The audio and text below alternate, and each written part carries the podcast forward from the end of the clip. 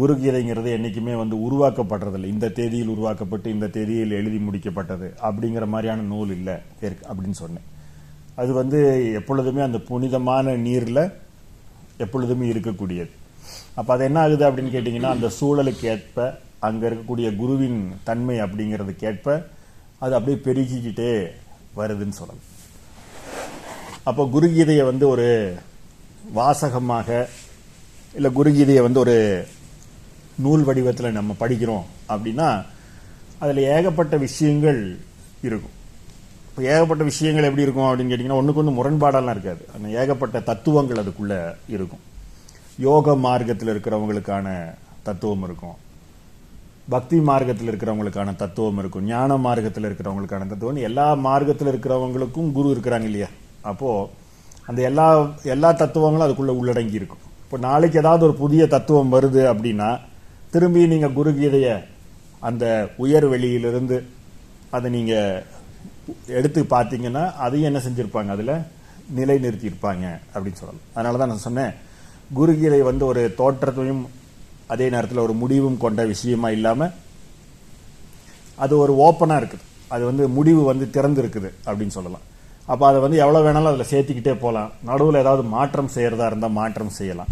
மிச்ச கீதையெல்லாம் ஒன் ஒரு முறை சொல்லப்பட்டதோட நம்ம முடிவடைஞ்சிருது. அது வந்து என்ன ஆகிடுது நான் அதில் வந்து பூட்டு போட்டு லாக் பண்ணி சீல் வச்சுட்டாங்கன்னு சொல்லலாம். ஆனால் குருகீதை மட்டும் ஒரு திறந்த நிலையில் ஒரு ஓப்பன் எண்டடாகவே வைக்கப்பட்டிருக்குது அப்படிங்கிறத நம்ம தெரிஞ்சுக்கணும். அதனால தான் வந்து பார்த்திங்கன்னா இதை சொன்னவங்க யாருமே வந்து ஒரு கால பெருவழின்னு சொல்லக்கூடிய ஒரு காலத்துடைய கட்டமைப்புக்கு உட்பட்டவங்களா இல்லை. அப்போது திரேதா யுகம்னு சொல்லக்கூடிய ஒரு யுகம் இருக்குது. அதே மாதிரி கிருதா யுகம்ங்கிற ஒரு யுகம் இருக்குது. அப்புறம் துவாபர யுகம்னு ஒரு யுகம் இருக்குது. இப்போ கிருதா யுகம் அப்படிங்கிறது ரொம்ப பழமையான ஒரு யுகம். அங்கே அதில் கீதைகள் உருவாக்கப்பட்டிருக்கு. அதில் எத்தனையோ கீதைகள் வந்திருக்குது. அதுக்கப்புறம் வந்து உங்களுக்கு திரேதா யுகம்னு சொல்லக்கூடியதை உதாரணத்துக்கு அதை நம்ம உங்களுக்கு புரியறதுக்காக சொல்லணும்னா ராமாயணம் நடந்த காலம் அப்படின்னு எடுத்துக்கிட்டோம்னா அதில் வந்து இதே போல கீதைகள் இருக்குது. உதாரணமாக ஜனகர்னு சொல்லக்கூடியவர் வந்து சீதையுடைய தகப்பனார். அந்த சீதையுடைய தகப்பனாராகவும் சொல்லப்படுறது ஜனகபுரின்னு சொல்லக்கூடிய ஒரு நாட்டுடைய ராஜா. அதனால் அவர் ராஜ பதவிக்கு கூட ஜனகர்னு பேர். எத்தனையோ ஜனகர்கள் வரலாம். அப்போ அந்த ஜனக மகாராஜாவுக்கு ஒரு கீதை உபதேசிக்கப்பட்டது. அப்போ அந்த கீதைக்கு வந்து பார்த்தீங்கன்னா அஷ்டவக்கர கீதைன்னு அதுக்கு பேர். இப்போ இந்த அஷ்டவக்கர கீதை அப்படிங்கிறது வந்து அஷ்டவக்கரங்கிற ஒரு முனிவர் ஜனகருக்கு சொல்கிறார் அப்போ அதே மாதிரி கிருதயத்தில் நிறைய இருந்தது. அது உங்களால் கனெக்ட் பண்ண முடியாதுங்கிறதுனால நான் அதை இப்போ சொல்லலை. இப்போ அஷ்டவக்கர கீதை வந்து ஜனகருக்கு உபதேசிக்கப்பட்டது அஷ்டவக்கரர் மூலமாக. அதே நேரத்தில் ஸ்ரீராமருக்கு வசிஷ்டர்னு சொல்லக்கூடிய முனிவர் வந்து அவர் ஒரு கீதையை உபதேசிக்கிறார். அதுக்கு யோக வாசிஷ்டம்னு பேர் அதுக்கு கீதைன்னு பேர் இல்லை. அது தெளிவாக நம்ம தெரிஞ்சுக்கணும். ஏன் அப்படின்னா இந்த ரெண்டு நூலையும் படிச்சிங்கன்னா அஷ்டவக்கர கீதையை படிச்சுட்டு யோக வாசிஷ்டத்தை படிச்சிங்கன்னா அடிப்படையில் யோக வாசிஷ்டத்தில் அவ்வளோ சீக்கிரம் படிச்சிட முடியாதுன்னு வச்சுக்கோங்க. தலையெல்லாம் குழம்பி போயிடும் ஒரு வழி ஆகிடும் அப்போ அந்த அஷ்டவக்கர கீதையை ஓரளவு படிக்கலாம். புரிய புரியற இல்லைனாலும் கூட அவங்க என்ன சொல்ல வராங்கன்னு நம்மளால ஒரு யூகம் பண்ண முடியும். அப்போ அந்த அஷ்டவக்கர கீதையை நம்ம பார்த்தோம்னா அதில் வந்து ஏன் கீதைன்னு சொல்கிறாங்க யோக வாசிஷ்டத்தை ஏன் கீதைன்னு சொல்லலை? அப்படிங்கிறது அதோடைய கட்டமைப்பில் உங்களுக்கு ஈஸியாக தெரிஞ்சிடும் அப்போ அஷ்டவக்கர முனிவருக்கும் ஜனக மகாராஜாவுக்கும் நடக்கக்கூடிய ஒரு கான்வர்சேஷன் தான் இது. அப்போ ரெண்டு பேர் இருக்காங்களா? ரெண்டு பேர் முதல் விதி அப்புருவாயிடுச்சு இரண்டாவது அவர் ஒருத்தர் கேட்கணும் ஒருத்தர் சொல்லணும். இல்லையா? ரெண்டு பேருமே டிஸ்கஷன் பண்ணக்கூடாது. அதுவும் அஷ்டவக்கர கீதையில் இருக்குது. மூன்றாவதாக அந்த மொமெண்ட்ல தான் சொல்லியாகணும். வேற மொமெண்ட்ல சொல்ற சாவகாசமா சொல்றதுக்கு இடம் கொடுக்கக்கூடாது. இதை பத்தி தான் நம்ம பேசிட்டு இருந்தோம். கீதையின் மூன்று முக்கியமான கொள்கைகள் அல்லது விதிகள் அல்லது அதுதான் அதோட இயற்கை. அது இப்போதான் கீதை உருவாகும் அப்போ இது மூணையும் உள்ளடங்கினா தான் அதை செய்ய முடியும். அப்ப ஜனகருக்கு இது மூணுமே உள்ளடக்குச்சு. எப்படிங்கிறத அவருடைய அந்த அஷ்டவக்கர கீதை அவர் கேட்ட தருணத்தை உணர்ந்தீங்கன்னா புரிஞ்சிடும் அவர் ரொம்ப ஜனகர் வந்து அறிவை பெருக்கிறதுல அவருக்கு ரொம்ப அது ஆன்மீக அறிவை பெருக்கிறதுல அவருக்கு ரொம்ப இது. அப்போ அவர் என்ன செய்கிறாருன்னா அவர் ஒரு பண்டிதரை வச்சு ஆன்மீக நூல்களை படித்து வாசிக்க சொல்கிறார் அப்போ ஆன்மீக நூல்களை அவர் வாசித்து வாசித்து டெய்லி கேட்பார் காதால். எத்தனையோ அரசு பணிகள் இருந்தாலும் எத்தனை ராஜ்ய பணிகள் இருந்தாலும் ஒரு நாளைக்கு கொஞ்ச நேரமாவது அதுக்கு ஒதுக்கி அவர் கேட்கறது அவருடைய முக்கியமான நோக்கம். அப்போ ஒரு நாள் அவர் பேசிகிட்டு இருக்கும்போது என்ன சொல்கிறாருன்னா அவர் கேட்டுக்கிட்டு இருக்கும்போது என்ன செய்கிறாருன்னா அதில் ஒரு வரி வாசகம் வருது. அந்த பண்டிதர் வந்து அவர் ஆன்மீக நூல்களை படிச்சுட்டே வரும்போது அப்போ அதில் எழுதுறாங்க என்ன எழுதுறாங்க? ஞானம் அடைதல் மிக எளிது. ஞானம் அடைகிறது அப்படிங்கிற சொல்லக்கூடிய ஒரு இறைவனை உணர்தல் அப்படிங்கிற உச்சநிலை அடைகிறதுங்கிறது ரொம்ப எளிமையான ஒரு விஷயம். அது எவ்வளவு நேரத்தில் அமையறதுக்கு வாய்ப்பு இருக்குது அப்படின்னா ஒரு குதிரையில நம்ம ஏறி உட்காரும் பொழுது ஒரு காலை வச்சு இன்னொரு காலை தூக்கி அடுத்த குதிரைக்கு அந்த பக்கம் போட்டு கால் வைப்போம் இல்லையா? அந்த டைம் ஃப்ராக்ஷனுக்குள்ள ஞானம் அடைஞ்சிட முடியும். அதனால ஞானம் அடைகிறதுக்கு பல வருடங்களோ மாதங்களோ ஆகாது. இப்படி காலை வச்சு இப்படி உந்தி ஏறி உட்காரக்கூடிய அந்த ஒரு டைம் இருக்கு அதுக்குள்ள அடைஞ்சிடலான்னு. உடனே அவர் கேட்ட உடனே இவ்வளவு நாள் நம்ம எத்தனையோ விஷயங்களை படிச்சுக்கிட்டு இருக்கிறோம் நிறைய விஷயங்களை ஆன்மீக கருத்துக்களை கேட்குறோம். இந்த கருத்து என்ன? ஒரு உண்மை இல்லாத கருத்தை எழுதியிருக்கிறாங்களே. நம்மளும் தான் எத்தனையோ முறை குதிரையில் ஏறி உட்காந்துருக்குறோம் நம்ம வந்து போருக்கு போயிருக்கிறோம். இந்த மாதிரி உலா வந்திருக்கிறோம். இப்போல்லாம் குதிரையில் ஏறி உட்காரும்போது அந்த நேரத்தில் ஞானம் கிடைக்கும்னு நமக்கு கிடைக்கலையே. அப்படின்னு சொல்லி இது உண்மையா பொய்யான்னு விவாதத்தை வந்து செய்கிறதுக்காக பெரிய பெரிய அறிஞர்களை கூப்பிடுறார். அந்த அறிஞர்கள்லாம் உட்காந்து அவங்களுக்குள்ள விவாதம் பண்ணுறதா அப்பவும் கேட்குறாரு அவர். கேட்டால் அவங்க வந்து சொல்கிறாங்க இது உண்மைங்கிறாங்க ஒரு குரூப்பு ஒரு குரூப் அவன் ஏதோ போகிற போக்கில் எழுதியிருக்கான். அதையெல்லாம் போய் நீங்கள் ஒரு சீரியஸாக எடுத்துக்காதீங்கன்னு ஒரு குரூப் சொல்ல. அப்போ அவர் என்ன நினைக்கிறாருன்னா இப்போது அவருக்கு இந்த அடிமட்டத்திலிருந்தே ஒரு குழப்பம் வருது. அப்போ இது ஒருத்தங்க வந்து அது வேண்டாம் இது போகிற போக்கில் எழுதுனது புரியறதுக்காக எழுதுனது சுவாரஸ்யத்துக்காக எழுதுனது அப்படின்னு சொன்னால் அப்போ இப்போ இவ்வளோ நாள் படித்த ஆன்மீக கருத்துக்கள் எல்லாம் எதெல்லாம் சுவாரஸ்யத்துக்கு எழுதுனது எதெல்லாம் உண்மையாக எழுதுனதுன்னே தெரியாமல் போகுமே.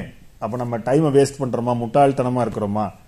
அப்ப இந்த மாதிரி நிறைய குழப்பங்கள் அவருக்குள்ள வருது. இந்த குழப்பத்தை வந்து போக்குறதுக்கு யாரும் வராம அதை அதிகரிக்கிறாங்க.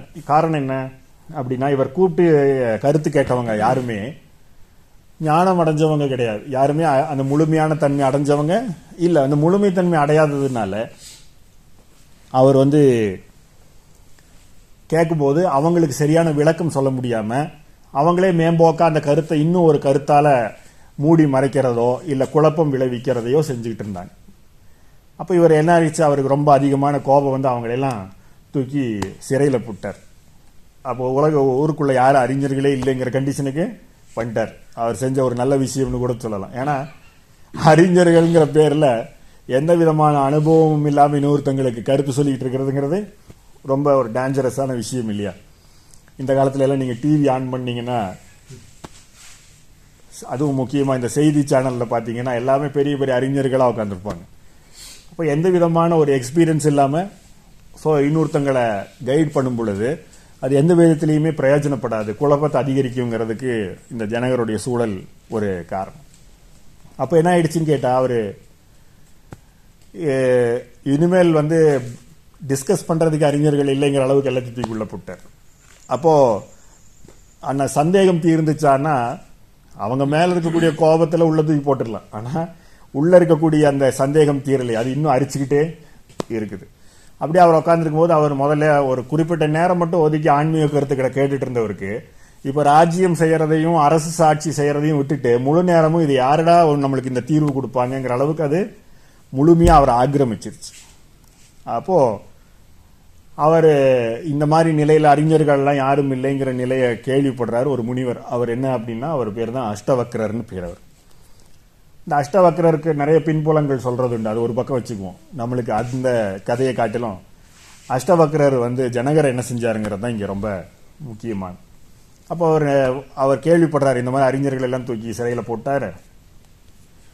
அவருடைய சந்தேகமும் இதுதான் அப்படின்னு கேள்விப்படுறாரு. அப்போ அஷ்டவக்ரர் வந்து நேராக ஜனகர்கிட்ட வராரு. ஜனகர் வந்து இந்த நீங்கள் வந்து இந்த எனக்கு இருந்த சந்தேகத்தை தீர்த்து வைப்பீங்களா? எனக்கு இந்த நான் சந்தேகத்தை தீர்த்து வச்சிங்கன்னா ரொம்ப சந்தோஷம் அப்படிங்கிறார்.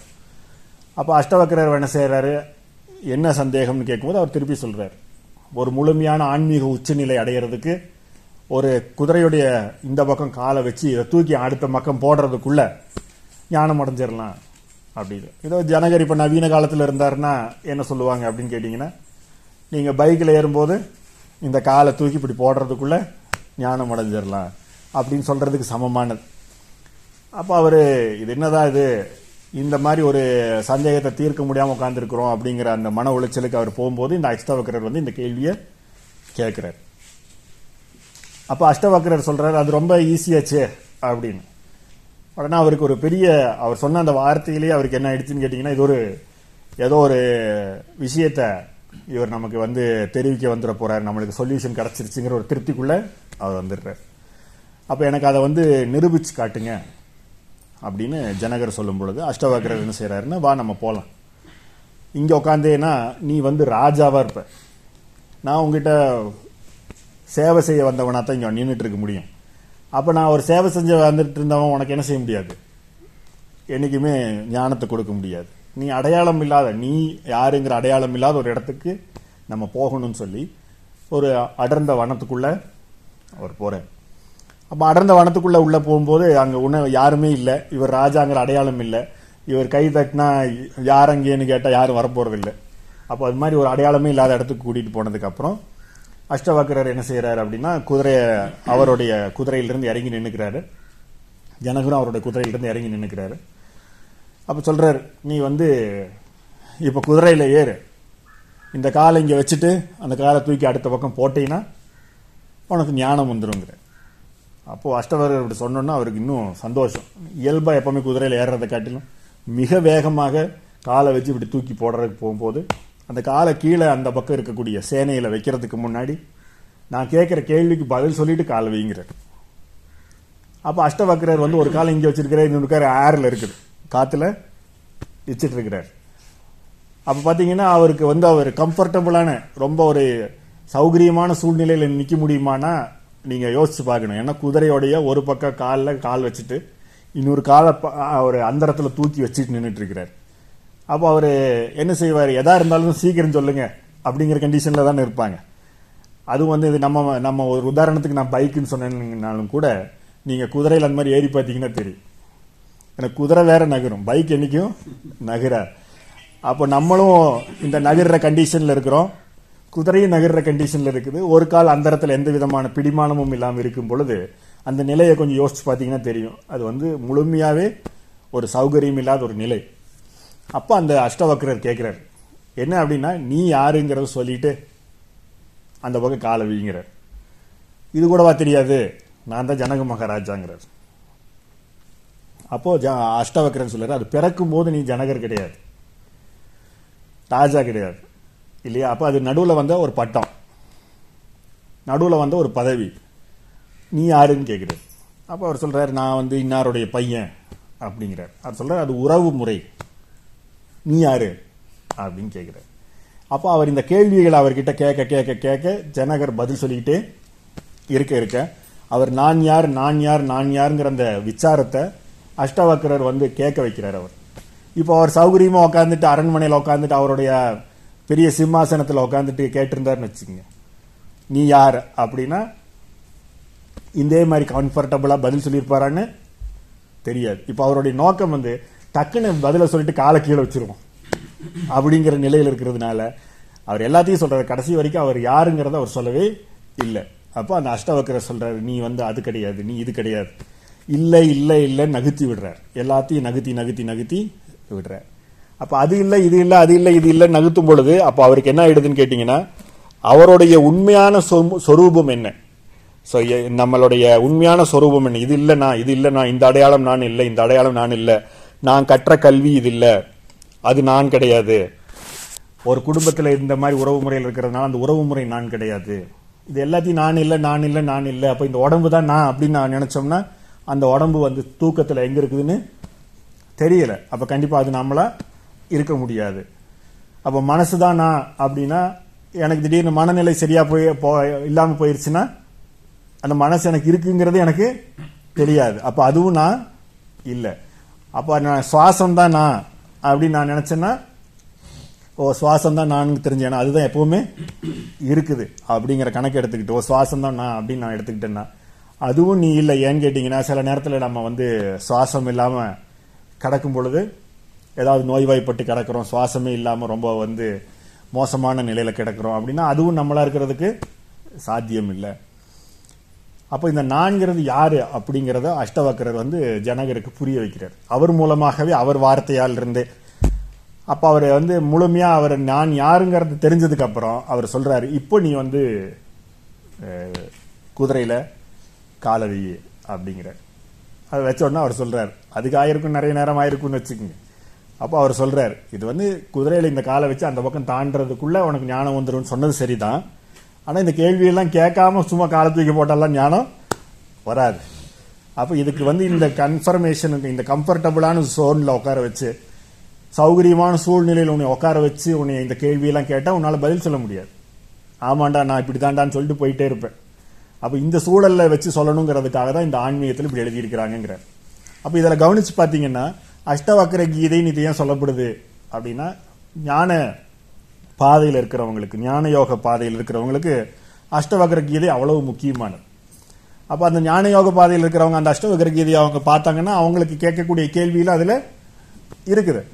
அப்போ அவர் வந்து புரிஞ்சுக்கிறார் ஓ இது வந்து அந்த ரெண்டு பேர்த்துக்குமான அந்த கீதையுடைய விதிகளை இதுக்கு பொருத்தி பார்க்கும் பொழுது ஜனகர் வந்து காலை தூக்கி வச்சிட்டு பாருங்க. முக்கியமாக அதுதான் சொல்ல வரேன். நாளைக்கு வந்து இதை பேசிக்கலாங்கிறதுக்கு அங்கே ஒன்றும் இல்லை. அதுக்குள்ளே பேசினா தான் காலையவே கீழே இறக்க முடியும். அப்போது கீதை தருணம்னு சொல்லக்கூடியது அதுதான். இப்போ கீதா தருணத்தில் ரெண்டு பேர் இருக்கணும். அப்போ அரண்மனையில் உட்காந்துருந்தா யாராவது ஒட்டு கூட கேட்கலாம். அப்போ இவங்க ரெண்டு பேரும் இப்போ காட்டுக்குள்ளே வந்துட்டாங்க. அப்போ ரெண்டு பேர் தான் இருக்கிறாங்க. அதே மாதிரி அஷ்டவக்கரருடைய அறிவு வந்து மேலே இருக்குது. ஜனகரோட அறிவு கீழே இருக்குது. அப்போ அவர் வந்து ரிசீவ் பண்ணக்கூடிய கண்டிஷனில் தான் இருக்கேன் எனக்கு எப்படியாவது சொல்லி தொலைங்க நான் காலை கீழே வைக்கணுங்கிற கண்டிஷனில் ஒரு அன்கம்ஃபர்டபுளான ஒரு முள்ளு மேலே உட்காந்துருக்கிற கண்டிஷனில் அவர் இருக்கிறார். மூன்றாவதாக இருக்கிறது என்னன்னா இதே கண்டிஷனில் நாளைக்கும் வந்தா சொல்லுவாரா இவர் கேட்பாராங்கிற கண்டிஷனே அங்கே இல்லை. அப்போ இந்த நிலையை மூன்று நிலையை ஒருங்கிணைக்கிறது தான் கீதைங்கிறதுனால தான் அஷ்டவக்கரர் சொன்னதை வந்து ஜனகருக்கு சொன்னதை கீதைன்னு நம்ம சொல்கிறோம் இதே வந்து ஸ்ரீராமருக்கு வசிஷ்டர் சொன்னதை யோக வாசிஷ்டம்னு தான் சொல்கிறாங்களே தவிர கீதைன்னு சொல்லலை. அதுக்கு காரணம் என்ன அப்படின்னு கேட்டால் ரொம்ப சிம்பிள். இந்த விதிகள் மூணு அதுக்கு ஒத்து வராது. என்ன ஒத்து வராது? முதல் விதி ஒத்து வரும். என்ன?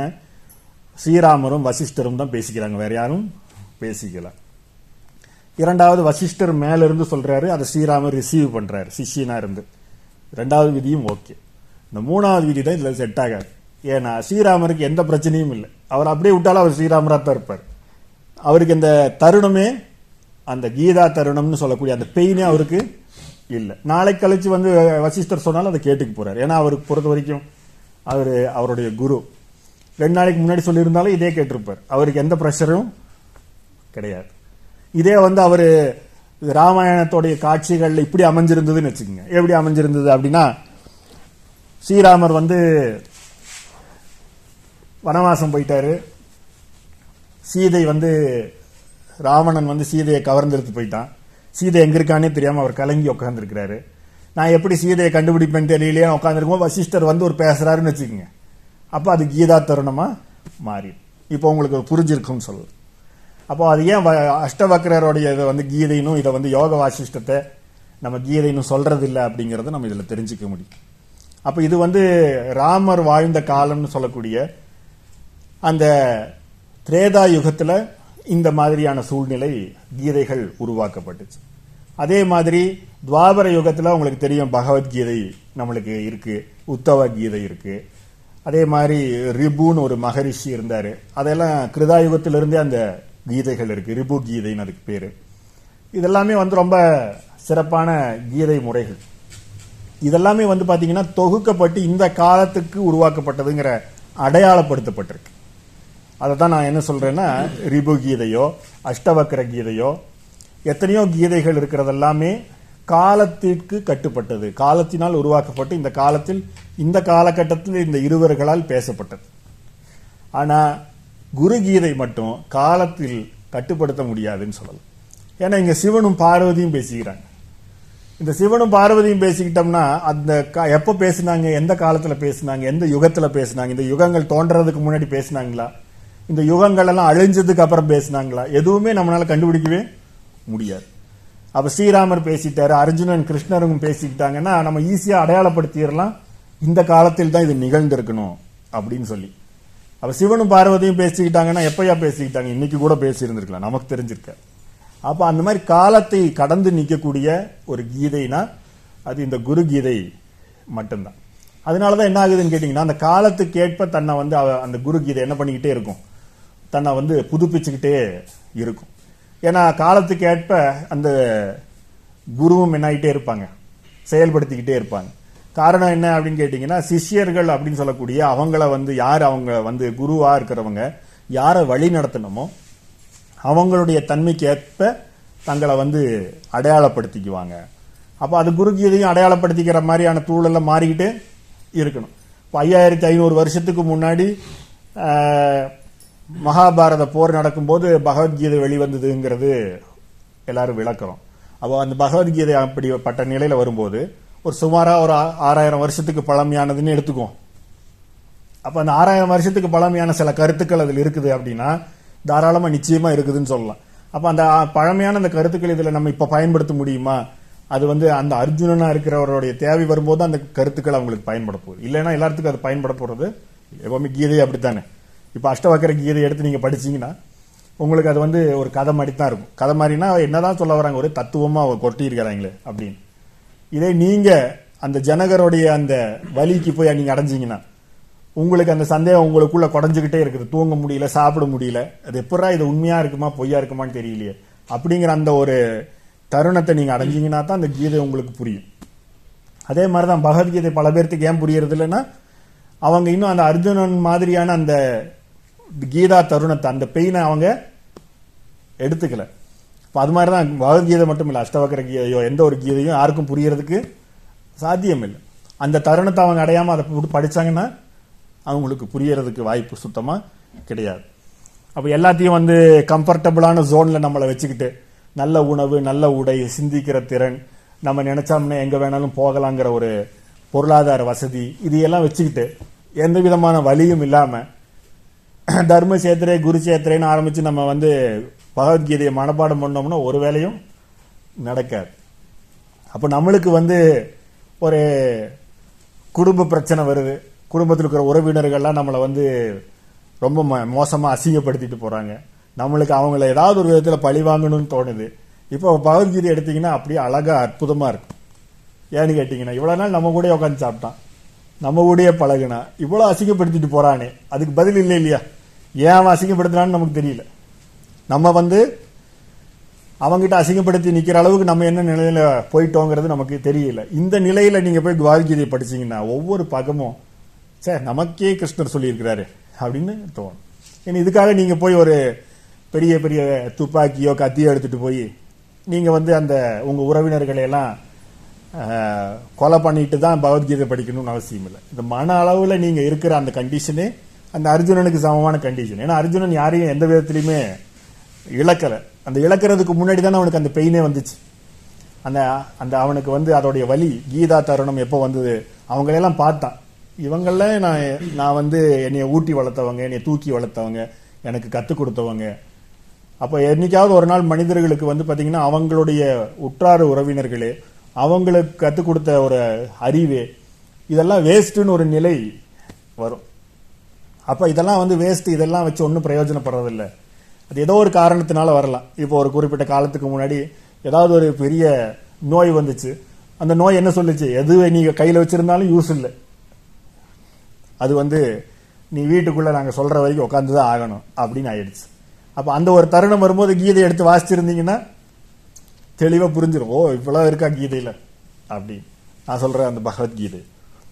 அதே போல நம்மளுக்கு வந்து பொருளாதார ரீதி எத்தனையோ எத்தனையோ பேர்த்துக்கு காசை கொடுத்துருப்போம் வாங்கியிருப்போம் ஏதோ ஒரு கொடுத்துருப்போம். ஒரு சாதாரணமாக ஒரு ஒரு பத்து ரூபா காசுக்கு யாராவது நம்மளை என்ன செஞ்சுட்டு போயிருப்பாங்க? நம்மளை வந்து ரொம்ப அசிங்கமாக அவமானப்படுத்திட்டு போயிருப்பாங்க. அப்போ நம்மளுக்கு வந்து அந்த ஒரு இவ்வளவு காசெல்லாம் கொடுக்கும்போது நம்மளை பாராட்டலை. அது தேவையில்லை.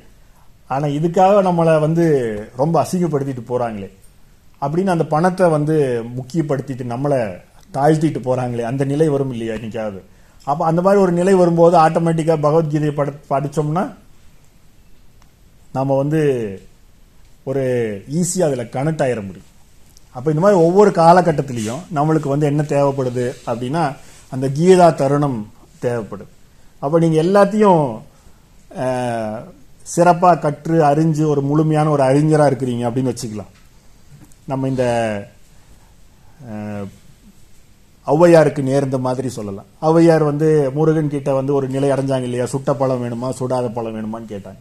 அப்போ அது வந்து அவங்க அவ அந்த நிலையில் அவங்க என்னவா இருந்தாங்க? நான் ஒரு பெரிய தமிழில் வந்து புலமை பெற்ற ஒரு ஒருத்தி அப்படின்னு தன்னை அடையாளப்படுத்தி இருந்தாங்க அப்போ அந்த பையன் வந்து சாதாரணமாக என்ன கேட்டான்? இது வந்து சுட்ட பழம் வேணுமா சுடாத பழம் வேணுமான்னு கேட்கும்போது அவனை அவன் என்ன பெருசா அவனோட அறிவு பின்புலம் என்ன ஒரு மாடு மேய்க்கிற பையனுக்கு என்ன பெருசா அறிவு இருந்துற போகுதுன்னு போது அதை வந்து அப்படிலாம் கிடையாது. ஒரு தமிழோடைய அழகே உனக்கு புரியல அப்படிங்கும்போது அதை வந்து அவங்களுக்கு ஒரு நிலை ஒன்று வரும் பாருங்க அந்த நிலையில. இவ்வளவு படித்தோம் இது தெரியாம போச்சு அப்படிங்கிற அந்த ஒரு இத்தனை விஷயம் படித்தோம் இத்தனை காலத்தை பயன்படுத்தினோம். பட் ஒரு சாதாரணமாக ஒருத்தர் வந்து போற போக்குல இதை இப்படி சொல்லிட்டு போயிட்டாங்களே. அப்போ அந்த மாதிரி ஒரு தருணம் உங்களுக்கு என்னைக்காவது வந்துச்சுன்னா இந்த அறிவுடைய வீழ்ச்சி அடையக்கூடிய தருணம். உறவுகள் வீழ்ச்சி அடையக்கூடிய தருணம். அதுக்கு நீங்கள் பகவத்கீதையை படிக்கலாம் நான் ஏற்கனவே சொன்னேன். அதே போல் இந்த அறிவுடைய வீழ்ச்சி அடையக்கூடிய தருணம் வரும்போது அஷ்டவக்கர கீதையை படிச்சீங்கன்னா நம்மளுக்கு தெளிவாக புரியும் அஷ்டவக்கரர் என்ன சொல்ல வராரு அப்படின்னு. அப்போ ஒவ்வொரு கீதைக்கும் ஒரு தருணம் ஒன்று இருக்குது. அதனால் எடுத்த உடனே ஒரு புத்தக வடிவத்தில் நம்ம போய் நேரடியாக ஒரு புத்தக கண்காட்சியிலேயோ ஒரு புத்தக கடையிலையோ கடையிலேயோ போய் ஒரு பத்து பதினஞ்சு கீதையை வாங்கிட்டு வந்து படிச்சிட்டோம்னா புரிஞ்சிருமான்னா நிச்சயம் அது புரியறதுக்கு வாய்ப்பு இல்லை அந்த அனுபவத்தில் அந்த உட்கார்ந்து அதை படித்தோம்னா தான் நம்ம வந்து அந்த தருணத்தில் கீதா தருணத்தை உணர்ந்து படித்தோம்னா தான் அது நம்மளுக்கு வந்து தெளிவான செயல்களை நம்மளுக்குள்ள கொடுக்கும். அப்போ இந்த குரு கீதையில் மட்டும் இது ஒரு விதி விலக்காயிடுச்சு அதுக்காக தான் இத்தனையும் சொன்னேன். இப்போ மிச்ச கீதைகளுக்கெல்லாம் உங்களுக்கு தருணம் தேவை. அப்போ அந்த தருணத்தை நீங்கள் வந்து அடைஞ்சு அது ஒன்று உயர்ந்த நிலையாக இருக்கலாம் இல்லைன்னா தாழ்ந்த நிலையாக இருக்கலாம் வாட் எவர் இட் இஸ் அந்த தருணத்தை அடைஞ்சா தான் நீங்கள் அந்த கீதையை உணர முடியும். ஆனால் இந்த தருணத்தையெல்லாம் அடைஞ்சு அப்புறம் ஒரு கீதையை உணர்ந்து அதுக்கப்புறம் ஞானம் அடைகிறங்கிற ஒரு ப்ராசஸ் இருக்குது பாருங்கள் இது வந்து ஒரு பெரிய லாங் ப்ராசஸ் ஒன்றை கட்டமைச்சு அந்த கட்டமைச்சதை உடச்சி அதுக்கப்புறம் திருப்பியும் மீண்டும் அதை உருவாக்குற மாதிரியான ஒரு நிலை. இந்த நிலை நம்மளுக்கு எல்லா காலத்திலயும் எல்லாத்துக்கும் இது யூனிஃபார்மாக வேணும் அப்படின்னு ஆரம்பித்தோம்னா அது வந்து ஒரு ஒரு கசப்பான அனுபவத்தை தானே நம்மளுக்கு கொடுக்கும். ஏன்னா நம்மளுக்கு அதை உருவாக்கும் போதே தெரியும் நம்ம இதை என்ன செய்ய போகிறோம் உடைக்க போகிறோம் அப்படின்னு. ஸோ அது வந்து ஒரு மோசமான தருணமாக இருக்க முடியும். அப்போ இந்த மாதிரி கீதை தருணங்கள் எல்லாமே நிகழ்ந்தால் தான் நம்மளுக்கு ஞானம் கிடைக்குமா அப்படின்னா இந்த கீதை தருணங்கள்லாம் இருந்தால் தான் அந்த கீதையவே புரிஞ்சுக்க முடியும். அதை புரிஞ்சுக்கிட்டாதான் அது மூலமாக ஞானம் கிடைக்கும்னு இருக்கும் பொழுது அப்படிப்பட்ட ஒரு நிலையே இல்லாமல் அந்த தருணமே இல்லாமல் நம்ம வந்து கீதையை படித்தும் புரிஞ்சுக்க முடியுமா அப்படின்னா அது குரு கீதையில் மட்டும்தான் சாத்தியம் இருக்குது இப்போ அதுக்காக தான் இது எல்லாத்தையும் நான் உங்களுக்கு விளக்குறேன். அப்போ அந்த கீதா தருணத்தை உண்டு செய்யாமல் அந்த அந்த பெயின்ஃபுல்லான சுச்சுவேஷனை உண்டு செய்யாமல் ஒரு கருத்துக்களை சொல்லப்படும் போது அதை கீதைன்னு சொல்ல முடியுமா? அதை தான் நான் நேற்றுக்கே சொன்னேன். உங்களுக்கு இதை பற்றி விளக்கும் போது சொன்னேன். இது எல்லா கீதை விதிகளையும் உடைச்சு உருவான கீதை இது. ஃபஸ்ட்டு நம்ம இப்போ நம்ம எப்படி அந்த பகவத்கீதை படிக்கணும் அஷ்டவகர கீதை படிக்கணும் ரிபு கீதை படிக்கணும்னு சொல்லிட்டு இருக்கிறனோ அது மாதிரி ஃபஸ்ட்டு நம்ம வந்து கீதைக்கு ஒரு விதியை உருவாக்கணும். இப்படி இருந்தால் தான் அது கீதையின் போல் இருக்குது. இப்படி தான் கீதை உருவாக்கப்பட்டிருக்குதுன்னு சொன்னோம். அதுக்கப்புறம் அந்த குரு கீதைங்கிறது இந்த விதி அது உடைச்சிருக்குதுன்னு சொன்னோம். இதுதான் எல்லா கீதையை படிக்கும் போதும் நடக்கும். என்னென்னா ஃபர்ஸ்ட் நம்ம கீதை அணுகிறதுக்கு முன்னாடி நம்ம ஒரு பெரிய ஒரு கட்டமைப்பில் இருப்போம். நம்ம அதிலிருந்து படு பாதாளத்தில் வீழ்ச்சி அடைஞ்சிருப்போம். அந்த வீ- வீழ்ச்சி அடைஞ்சதுக்கப்புறம் அந்த கீதையை படித்தா நம்மளுக்கு புரியும். ஆனால் இந்த குரு கீதை இந்த மூன்று விதிகளுக்குள்ள அடையாமல் சிவன் பார்வதிக்கு விளக்கிட்டு இருக்கிறார்.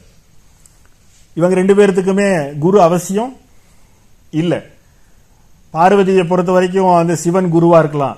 ஆனால் அவ- அது வந்து அவரை குருவாக நம்ம கணக்கில் எடுத்துக்கவே முடியாது அப்படின்னு சொல்லலாம்.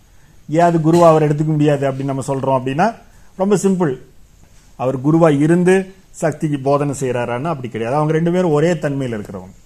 இது வந்து நிலைத்தன்மையாக இருக்கிறவங்க அவங்க இயங்குத்தன்மையா இருக்கிறவங்க. இப்போ நீங்கள் வந்து ஒரு நதி ஓடுது அப்படின்னு நம்ம பார்க்குறோம் அப்படின்னா ஒரு கங்கை பிரவாகமாக ஓடிக்கிட்டு இருக்குங்கிறத நீங்கள் கரெக்டாக அந்த அந்த கங்கை கரையில் உட்காந்து பார்க்குறீங்க அப்படின்னா கங்கை வந்து எத்தனை வருடங்களாக அங்கே இருக்குது?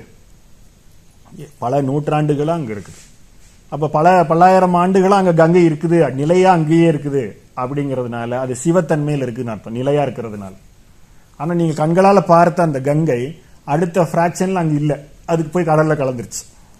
அப்போ அங்கே இயங்கிக்கிட்டும் இருக்கு அதே நேரத்தில் அது நிலையாகவும் அங்க இருக்கு. அப்போ நிலையாக இருக்குதுங்கிறதுக்கு அது கங்கையா சிவத்தன்மையில் இருக்குதுன்னு சொல்லலாம். எப்போ அந்த கங்கை இப்போ ஓடிட்டு இருக்குதோ அது சக்தி தன்மையில் இருக்குதுன்னு சொல்லலாம். அப்போ இவங்க ரெண்டு பேரும் வந்து ஒரே செயலோடைய இல்லை ஒரே விளைவோடைய இரண்டு பகுதிகளாக இருக்கிறாங்க. அப்போ ஒரு பழ பழத்தை நீங்கள் பார்க்குறீங்க அப்படின்னா ஒரு மாம்பழத்தை பார்க்குறீங்க அப்படின்னா அது பார்க்குறக்கு சுவையாக இருக்குது சாப்பிடணும்னு உங்களுக்கு தோணுது அப்படின்னா அது வந்து உங்களுக்கு சக்தி நிலையில் இருக்குதுன்னு அர்த்தம். அதுக்குள்ள ஒரு விதை இருக்குது பாருங்க. அந்த விதையை எடுத்து நீங்கள் நட்டு வச்சிருந்தீங்கன்னா அதே போல ஆயிரக்கணக்கான மாம்பழங்களை நீங்கள் என்ன செய்யலாம்? எதிர்காலத்தில் சாப்பிட முடியும். அப்போ அதுக்குள்ளே வந்து ஒரு இயங்கு சக்தி புதஞ்சு செயலற்று உள்ள உட்காந்துருக்குது அது அந்த செயலற்று உள்ள இருக்கக்கூடிய அந்த விதையை தான் நம்ம வந்து சிவத்தன்மைன்னு சொல்கிறோம் அப்போ அந்த விதை வடிவத்தை தான் நம்ம எல்லாரும் என்ன செஞ்சுக்கிட்டு இருக்கிறோங்க? அது வந்து சிவலிங்கமாக எல்லாரும் பார்த்துக்கிட்டு இருக்கிறாங்க. உயர்தன்மையாக பார்த்துக்கிட்டு இருக்கிறாங்க. அப்போ அது வந்து இயங்கு தன்மைக்கு உள்ள உள் பொதிஞ்ச நிலைத்தன்மை. அதே போல் இயங்கு தன்மையை உள் பொதிஞ்ச அந்த நிலைத்தன்மையை நம்ம சிவம்னு சொல்கிறது போலயே அந்த நிலைத்தன்மையா இருக்கக்கூடிய ஒரு இயங்குத்தன்மை தொடர்ந்து இயங்கிக்கிட்டே இருக்கக்கூடிய நிரந்தரமாக இயங்கக்கூடிய அந்த தன்மையை தான் சக்தி தன்மைன்னு நம்ம சொல்றோம். அப்போ இவங்க ரெண்டு பேத்துக்கு எதுக்கு குரு தேவைப்படுதுன்னா தேவைப்படுறதுக்கான அவசியம் இல்லை. இவங்க ஒரே விஷயத்தோட ரெண்டு தன்மைகள். அதனால தான் சொன்னேன் நீங்க ஒரு பழத்தை பாக்குறீங்கன்னா ஒரு மாம்பழத்தை பாக்குறீங்கன்னா அது சிவமும் இருக்காங்க சக்தியும் இருக்கிறாங்க. நீங்க ஒரு ஓடக்கூடிய ஒரு நதியை பாக்குறீங்கன்னா ஜீவ நதியை பாக்குறீங்கன்னா அது சிவநிலையிலும் இருக்கிறாங்க சக்தி நிலையிலும் இருக்காங்க இவர் சொல்லி அவங்க கேட்கணும் அவங்க சொல்லி இவங்க கேட்கணுங்கிறதெல்லாம் இல்லை. அப்போ இவங்க ரெண்டு பேரும் பேசுகிறாங்கங்கும் போதே அங்கே கீதையுடைய முதல் விதி என்ன ஆகிடுது ட்ராப் ஆகிடுது ஏன்னா அவங்க ரெண்டு பேர்த்துக்கும் அவசியம் இல்லாத ஒரு சமாச்சாரத்தை பற்றி பேசுகிறாங்க ரெண்டாவது இவங்க பேசிக்கிட்டு இருக்கிறத வந்து நமக்கு யார் வெளிப்படுத்துகிறாங்க அப்படின்னு பார்த்தா முருகன் வெளிப்படுத்துகிறாரு அப்போ முருகன் வெளிப்படுத்துறாருங்கிற அந்த அடையாளம் வரும்போது மூன்றாவதாக ஒரு நபர் வேற அதை கேட்டுக்கிட்டு இருக்கிறாரு. அப்படியும் கண்டிப்பாக அது கீதையாக இருக்கிறதுக்கு சாத்தியமே இல்லை. அது ஒன் டு ஒன் தான் கான்வர்சேஷன் இருக்கணும்னு சொல்லிட்டோம். மூன்றாவதாக அவங்களுக்கு அந்த கீதா தருணம் இருக்குதா? இந்த கேள்வியை கேட்கக்கூடிய தேவிக்கு சிவன் கிட்ட இன்னைக்கு தான் கேட்கணும். நாளைக்கு கேட்டால் அவர் எங்கேயாவது வெளியில் போயிட போறாருன்னா சொல்ல போறாங்க கிடையாது. அப்போ அவங்களுக்கும் இவங்களுக்கும் அந்த மூன்று கீதா விதிகளை உடைச்சு நிற்கக்கூடிய ஒரே கீதைன்னு என்ன சொல்லலாம்னா இந்த குரு கீதையை நம்ம சொல்லலாம். அப்போ இந்த குரு கீதையில வந்து அந்த விளக்க ஆரம்பிக்கும் போதே சிவன் வந்து உட்காந்துட்டு இருக்கும்போது தேவி வந்து எங்க என்ன குஜு குருன்னா யாருன்னு கொஞ்சம் சொல்லுங்களேன். அப்படின்னு ஒன்று அவர் இதை இப்போ சொல்லிடுறேன் அப்படிங்கிற நிலையில் அவங்க ரெண்டு பேரும் கான்வர்சேஷனே பண்ணுறது அவங்க செயல்படுத்த ஆரம்பிக்கும் போதே அந்த அந்த குரு கீதையில் வந்து கந்த புராணத்தில் எழுதப்பட்ட அந்த குரு கீதையில் அவங்களுடைய அந்த ரெண்டு பேரும் பேசக்கூடியதே அவ்வளவு ரம்மியமான ஒரு சொல்லாடலாக இருக்குதுன்னு சொல்லலாம். அப்போ இந்த குருவை பற்றி கொஞ்சம் சொல்லுங்கன்னு கு- அந்த குருவுடைய தன்மையை பற்றி விளக்க சொல்லி தேவி கேட்கும் பொழுது சிவன் சொல்றாரு இதெல்லாம் உனக்கு ஏற்கனவே தெரியும். உனக்கு தெரியாததெல்லாம் ஒண்ணுமே இல்லை. உலக நன்மைக்காக நீ இது கேட்கறதுனால உனக்கு நான் பதில் சொல்றேங்கிற அப்ப அவருக்கு தெளிவா தெரிஞ்சிருக்கு இந்த நம்ம ஊர்ல சொல்லுவாங்க இல்லையா? ஒரு கேள்வியை தெரிஞ்சு கேட்கிறோமா தெரியாம கேட்கிறோமா? இது வந்து சிவன் சக்தியோடைய காலத்துல இருந்தே அப்படித்தான். ஏன்னா மனைவி எப்பவுமே தெரியாம எந்த கேள்வியுமே கேட்க மாட்டாங்க. அவங்களுக்குள்ள ஆல்ரெடி ஆன்சர் தெரியும். நீ என்ன சொல்ற? அப்படிங்கிற லெவல்ல கேட்பாங்க. நம்ம வாயை கொடுத்து மாட்டிக்குவோம். ஸோ இது வந்து பெரும்பான்மையாக எல்லா சிவன் பார்வதிக்கு மட்டும் இல்லை எல்லா குடும்பத்திலையும் நடக்கிற ஒரு விஷயம்தான். அது போலதான் இந்த சிவன் கிட்ட அவங்க கேட்கும்போது எல்லா அறிவியும் தெரிஞ்ச எல்லாத்தையும் நீ உணர்ந்த நீ இதை கேட்குறேன்னா அப்போ இதிலிருந்து நம்ம தெரிஞ்சுக்க வேண்டியது என்னென்னா மனைவி யாராவது கேள்வி கேட்டாங்கன்னா உடனே பதில் சொல்லக்கூடாது. ஃபஸ்ட்டு அவங்களை இப்படி பாராட்டிடணும். அதுதான் சிவன் நமக்கு சொல்ல வரக்கூடிய சமாச்சாரம். நீ வந்து சாதாரணமான வழியில் உனக்கு எல்லாம் தெரியும். இருந்து நீ இந்த கேள்வி கேட்கறேன்னா உலக நன்மைக்காக தான் கேட்க இப்படி ஆரம்பிச்சோன்னு வச்சுக்கோங்க. நமக்கு டேமேஜ் கொஞ்சம் கம்மியாகும் அப்படின்னு நம்ம தெரிஞ்சுக்கணும். அது இல்லாமல் இந்த கேள்வி நீ என்ன கேட்கறது நான் என்ன பதில் சொல்றதுன்னு ஆரம்பிச்சோம்னா அதுக்கப்புறம் நம்மளுக்கு பயங்கரமான பின்விளைவுகள் தான் இருக்கும். அப்போ சிவனும் பார்வதியும் செய்யக்கூடிய அந்த டிஸ்கஷனே அவ்வளவு தன்மையாக இருக்கு. அப்போ அவங்க வந்து ஆகம சாஸ்திரங்கள்னு சொல்லக்கூடிய விஷயங்கள் எல்லாமே சிவன் பார்வதி பேசுறதாக உருவாக்கப்பட்டிருக்கிறது தான் நம்ம கலாச்சாரத்தில். ஆகமம் அப்படின்னாலே உருவாக்கப்பட்டதுன்னு அர்த்தம். நிகமம்னா வேதம்னு அர்த்தம். வேதம்னா யாருனாலையும் உருவாக்கப்படுறது இல்லை ஆர்த்தர் கிடையாது. ஆகமம் அப்படின்னா உருவாக்கப்பட்டது ஒரு ஆட்களை வச்சு செய்யப்பட்டதுன்னு அர்த்தம். இப்போ இந்த ஆகமத்தில் வந்து எல்லாமே அப்படி இருக்கிற மாதிரியே தான் இந்த குருகீதையும் சிவனும் பார்வதியும் பேசிக்கிறாங்க. இதில் அவங்க வந்து பேசுகிற விஷயங்கள் எல்லாம் கவனித்து பார்த்தீங்கன்னா சில விஷயங்கள்லாம் வந்து அவங்க ரெண்டு பேரும் பேசுறது வந்து அவ்வளோ அந்யோன்யமாகவும் நம்மளே வந்து அந்த உணர்வு மூலமா கனெக்ட் ஆகி நம்மளே வந்து அவங்க ரெண்டு பேர் பேசிட்டு இருக்கிறத நம்ம வாய் திறந்து ஆண் பார்த்துட்டு இருக்கிற அளவுக்கு அந்த குரு கீதை உருவாக்கப்பட்டிருக்கு அப்போ இந்த குருகீதையில் எத்தனையோ தகவல்கள் இருக்குது. இருந்தாலும் அதை இரண்டு தன்மைகளில் பிரி- பிரிக்கலாம். என்ன அப்படின்னு கேட்டிங்கன்னா ஒரு புற காரணங்களாக குருவை அடையாளப்படுத்தக்கூடிய ஸ்லோகங்கள் அல்லது கருத்துக்கள். அகத்தன்மைகளை கனெக்ட் பண்ணக்கூடிய தன்மைகள் இருக்கிற மாதிரியான கருத்துக்கள். அப்படின்னு புறத்தன்மைக்கும் அகத்தன்மையும் கனெக்ட் பண்ணக்கூடிய விஷயங்கள்னு சொல்லி அதை நம்ம பிரிக்க முடியும். அப்போ புறத்தன்மைக்கும் அகத்தன்மைக்கும் விளக்கக்கூடிய அந்த விஷயங்கள் என்ன அப்படின்னு கேட்டீங்கன்னா ஒரு குருவை எப்படி அணுகணும்? குரு என்ன எப்படி இருப்பார்? குரு வந்து என்ன மாதிரியான விஷயங்கள்லாம் நமக்கு செய்வார்? இப்படின்னு புற விஷயங்களை பற்றி பேசுறது. அதே போல் அந்த குரு தன்மைனா என்ன? குரு எப்படிப்பட்டவர்? அவர் வந்து எப்படிப்பட்ட உயர் அறிவை வந்து நமக்குள்ள கொடுக்குறாரு. எந்த மாதிரியான மார்க்கத்துக்குள்ள நம்மளை போக சொல்றாரு. இந்த மாதிரியான விஷயங்களை எல்லாம் அது அகத்தன்மை சார்ந்த கருத்துக்கள்னு நம்ம இப்படி ரெண்டா பிரிச்சிட முடியும். அது போக வந்து பார்த்தீங்கன்னா இந்த சில சுவாரஸ்யமான விஷயங்கள் வந்து அந்த குரு கீதையில உங்களுக்கு புரியறதுக்காக நான் சொல்லணும்னா சிவன் சாதாரணமாக கேட்குற கேள்விக்கெல்லாம் பதில் சொல்றதே இல்லை. ஸோ இது வந்து ஒரு திரைப்படமாக குரு கீதை எடுத்தோம் அப்படின்னு வச்சுக்கோங்க. இது வந்து ரொம்ப ரொம்ப சுவாரஸ்யமா இருக்கும்னு எனக்கு எப்பவுமே விருப்பப்படுறது உண்டு நான் காரணம் என்னன்னு கேட்டீங்கன்னா சிவன் பேசுறது எல்லாமே ஃபுல்லாவே பஞ்ச் டயலாக்காவே இருக்கும். So, அவரு இப்ப இருக்கக்கூடிய சினிமால எடுக்கிறாங்க இல்லையா? எதுக்குடா நீ எல்லாம் பேசுறங்கிற அளவுக்கு நம்ம நொந்து போயிடுவோம் இப்ப இருக்கிற சினிமால. ஆனா குரு கீதையில அந்த சிவன் பேசுற ஒவ்வொரு டயலாக்கும் நம்மளே வந்து சுவாரஸ்யமா வந்து கை தட்டி விசில் அடிச்சிருவோம் அப்படிங்கிற அளவுக்கு அவருடைய டயலாக்ஸ் எல்லாம் இருக்கும். அதில் ஒரு குறிப்பிட்ட ஒரு டயலாக் வந்து எனக்கு எப்பவுமே பிடிச்ச ஒரு டயலாக்கும் கூட அதை உங்களுக்கு கூட பகிர்ந்துக்கணும்னு நான் நினைக்கிறேன். அவர் என்ன சொல்றாருன்னா அவர் ரெண்டே வரியில தான் சொல்றாரு. அது எவ்வளவு தூரம் அது வந்து வீரியமான வசனம்னு பார்த்துக்குங்க. இப்போ இருக்கக்கூடிய ஹீரோக்கள்லாம் அதை கவனிச்சாங்கன்னா அவங்களுடைய சினிமாவை மெருகேற்றிக்கிறதுக்கு இது வாய்ப்பார் அப்போ அவர் சிவன் கிட்ட கேட்குறாங்க கேட்கும்போது அந்த குருவோடைய சிறப்பை சொல்லுங்க அப்படின்னு பார்வதி கேட்கும்போது அவர் வந்து குரு நான் எப்படி அப்படின்னு விளக்குறதெல்லாம் இல்லை. அவர் ஒரு ரெண்டே வரியில் சொல்றாரு. அவர் என்ன ரெண்டே வரியில் சொல்றாருன்னா நான் சிவன். நான் கோவப்பட்டேன்னா குரு இடையில பூந்து காப்பாத்திடுவார். ஆனா குரு கோவப்பட்டாருன்னா நானே வந்தாலும் காப்பாற்ற முடியாது.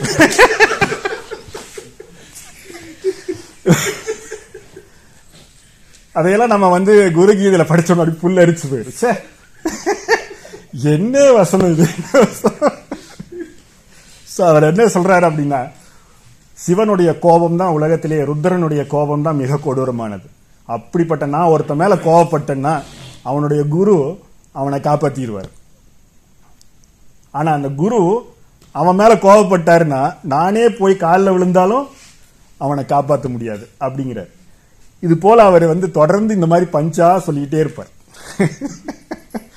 அப்ப கேட்கறதுக்கே நம்மளுக்கு வந்து ரொம்ப சுவாரஸ்யமான விஷயமா இருக்கும். அவங்க எந்த அளவுக்கு அதை வந்து அந்த குரு தன்மையை வந்து விளக்குறாங்க அப்படின்னா அது வந்து ரொம்ப சுவாரஸ்யத்துக்காகவோ இல்லை இந்த மாதிரி ஒரு பஞ்சு டயலாக் சொல்லணும்னோ மட்டுமே சொல்றது கிடையாது. அதில் இருக்கக்கூடிய உண்மையுடைய தன்மை என்ன அப்படின்னு நம்ம பார்த்தோம்னா அதை வந்து எளிமையான வடிவத்தில் நம்ம வந்து கபீருடைய கவிதைகளில் பார்க்க முடியும்.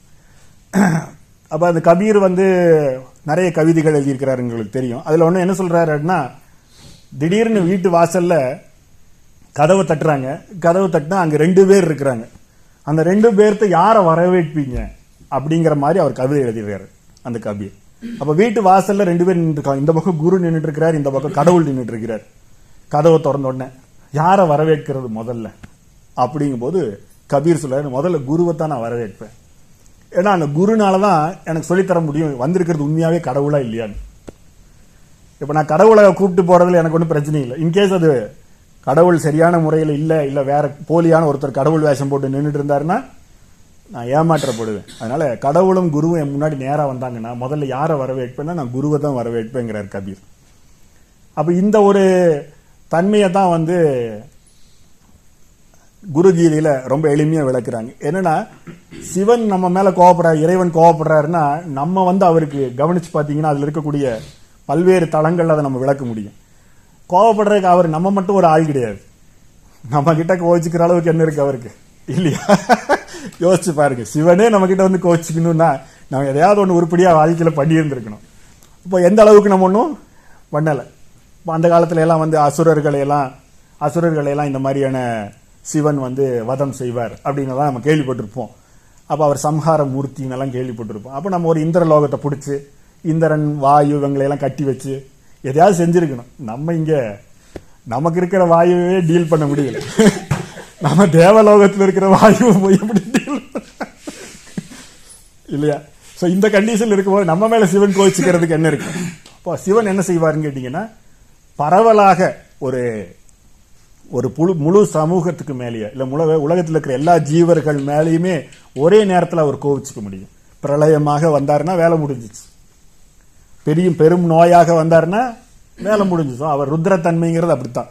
அப்போ ஒரே நேரத்தில் வந்து நம்மளை மட்டும் கூப்பிட்டு இந்த ஆதார் நம்பர் உன்னோட தானே ஒன்று மேலே கோவிச்சுக்கு போகிறேன் அப்படின்லாம் அவர் சொல்ல மாட்டார். மொத்தம் பொதுவாக மொத்தமாக வந்து தூக்கிட்டு போயிடுவார். அப்போ அந்த மாதிரி ஒரு வரும் பொழுது கூட அந்த குருங்கிறவர் வந்து பார்த்தீங்கன்னா தனித்துவமானவர். இப்போ கடவுள்ங்கிறவர் பொதுவானவர். இதைத்தான் அவர் வித்தியாசம் சொல்றார். அப்போ நான் கோவிச்சுக்கிறதா இருந்தால் தனி ஒருத்தனுக்காக கோவிச்சுக்க முடியாது. நான் எல்லாத்துக்குமாவும் தான் கோவிச்சுப்பேன். ஆனால் குரு தனித்துவமானவர். அவர் காப்பாத்துறதா இருந்தால் உன்னை மட்டும் ஈஸியாக காப்பாற்றிருப்பார் ஏன்னா அவர் எல்லாத்தையும் காப்பாற்றணுங்கிற கட்டாயம் அவருக்கு இல்லை. தன்னை யார் பின்தொடர்றாங்களோ அவங்கள தான் காப்பாற்ற போறார். அதனால நான் கோவப்பட்டா அந்த குரு உனக்கு ஒரு கவசமா இருந்து உன்னை காப்பாற்றிடுவார் ஆனா உனக்கு இருக்கிறதே ஒரே குரு தான் அவரே கோச்சுக்கிட்டாருன்னா உன்னை யாருனாலையும் காப்பாற்ற முடியாது. அப்படிங்கறது தான் அவரு சொல்றாரு. அப்ப அந்த ஒரே ஒரு தன்மை இருக்கிறத கவனிச்சு பார்க்கும்போது அந்த ஒரு தன்மையும் கூட என்ன செஞ்சிட முடியாது காப்பாற்ற முடியலைன்னா கடைசியில எதுதான் நம்ம கையில உருப்படியா இருக்க போகுது? ஒன்றும் இல்லை. அந்த ஒரே ஒரு தன்மை தான் நம்மளுக்கு இருக்கக்கூடிய ஒரு மூலதனம் போல. அந்த ஒன்று தான் குரு அப்படின்னு சிவன் விளக்குறார். அப்போ அவர் அதே மாதிரி இன்னொரு இடத்துல அவர் ஒரு விஷய விஷயத்தை விளக்கும் போது என்ன செய்கிறார் அப்படின்னா நம்ம அறியாமைன்னு சொல்லக்கூடியது இரும்பு போல அப்படிங்கிறார். இந்த அறியாமைங்கிற இந்த இரும்பு தண்ணிக்குள்ள போட்டால் மூழ்கிக்கிட்டே இருக்குது. அப்போ அந்த தண்ணிக்குள்ளே போட்டால் அது வந்து எந்த விதத்துலையுமே மேலே வரக்கூடிய வாய்ப்பே இல்லாமல் இருக்கக்கூடிய அந்த இரும்பை குருங்கிற ஒரு கட்டையை வச்சு கட்டிட்டோம்னா அதை தூக்கி உள்ளே போட்டோம்னா அதை விட வெயிட்டு கம்மியாக இருக்கக்கூடிய அதை விட உடையக்கூடிய சக்தி மிக்க ரொம்ப இளகிய தன்மை இருக்கிற அந்த கட்டை அந்த இரும்பு என்ன செஞ்சுட்டு வந்துடுது மேலே தூக்கிட்டு வந்துடுது அப்போ அது வந்து இதை விட பலமாக இருக்கணும்னு அவசியம் இல்லை. அப்போ மேலே வரக்கூடிய அந்த இரும்பை காட்டிலும் இன்னும் பலமான ஒரு பொருளாக இருந்தால் அது இன்னும் சேர்ந்து உள்ளுள்ள போயிருக்கும்.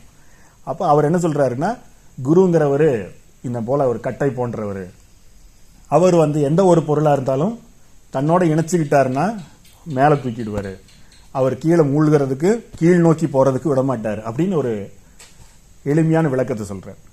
ஆனா அது பார்க்கறதுக்கு வந்து நம்ம யார் கூட அவர் இணைஞ்சாலும் அவர் நான் அவங்கள மேலே தான் தூக்கிட்டு போவார் கீழே இறக்கியே விடமாட்டார் அப்படிங்கிற அந்த விஷயத்தை கேட்கும் பொழுது அது ஒரு சுவாரஸ்யமான வரிகளாக இருக்குது. ஆனால் அவர் சொல்லக்கூடிய அந்த அந்த வழிமுறை மேலோட்டமாக சுவாரஸ்யத்துக்காக மட்டுமே சொல்கிறதில்ல இல்லை அந்த குருவுடைய முக்கியமான தன்மைகளை நம்மளுக்கு புரிய வைக்கிறதுக்காக அதை விளக்கியிருக்கிறார்.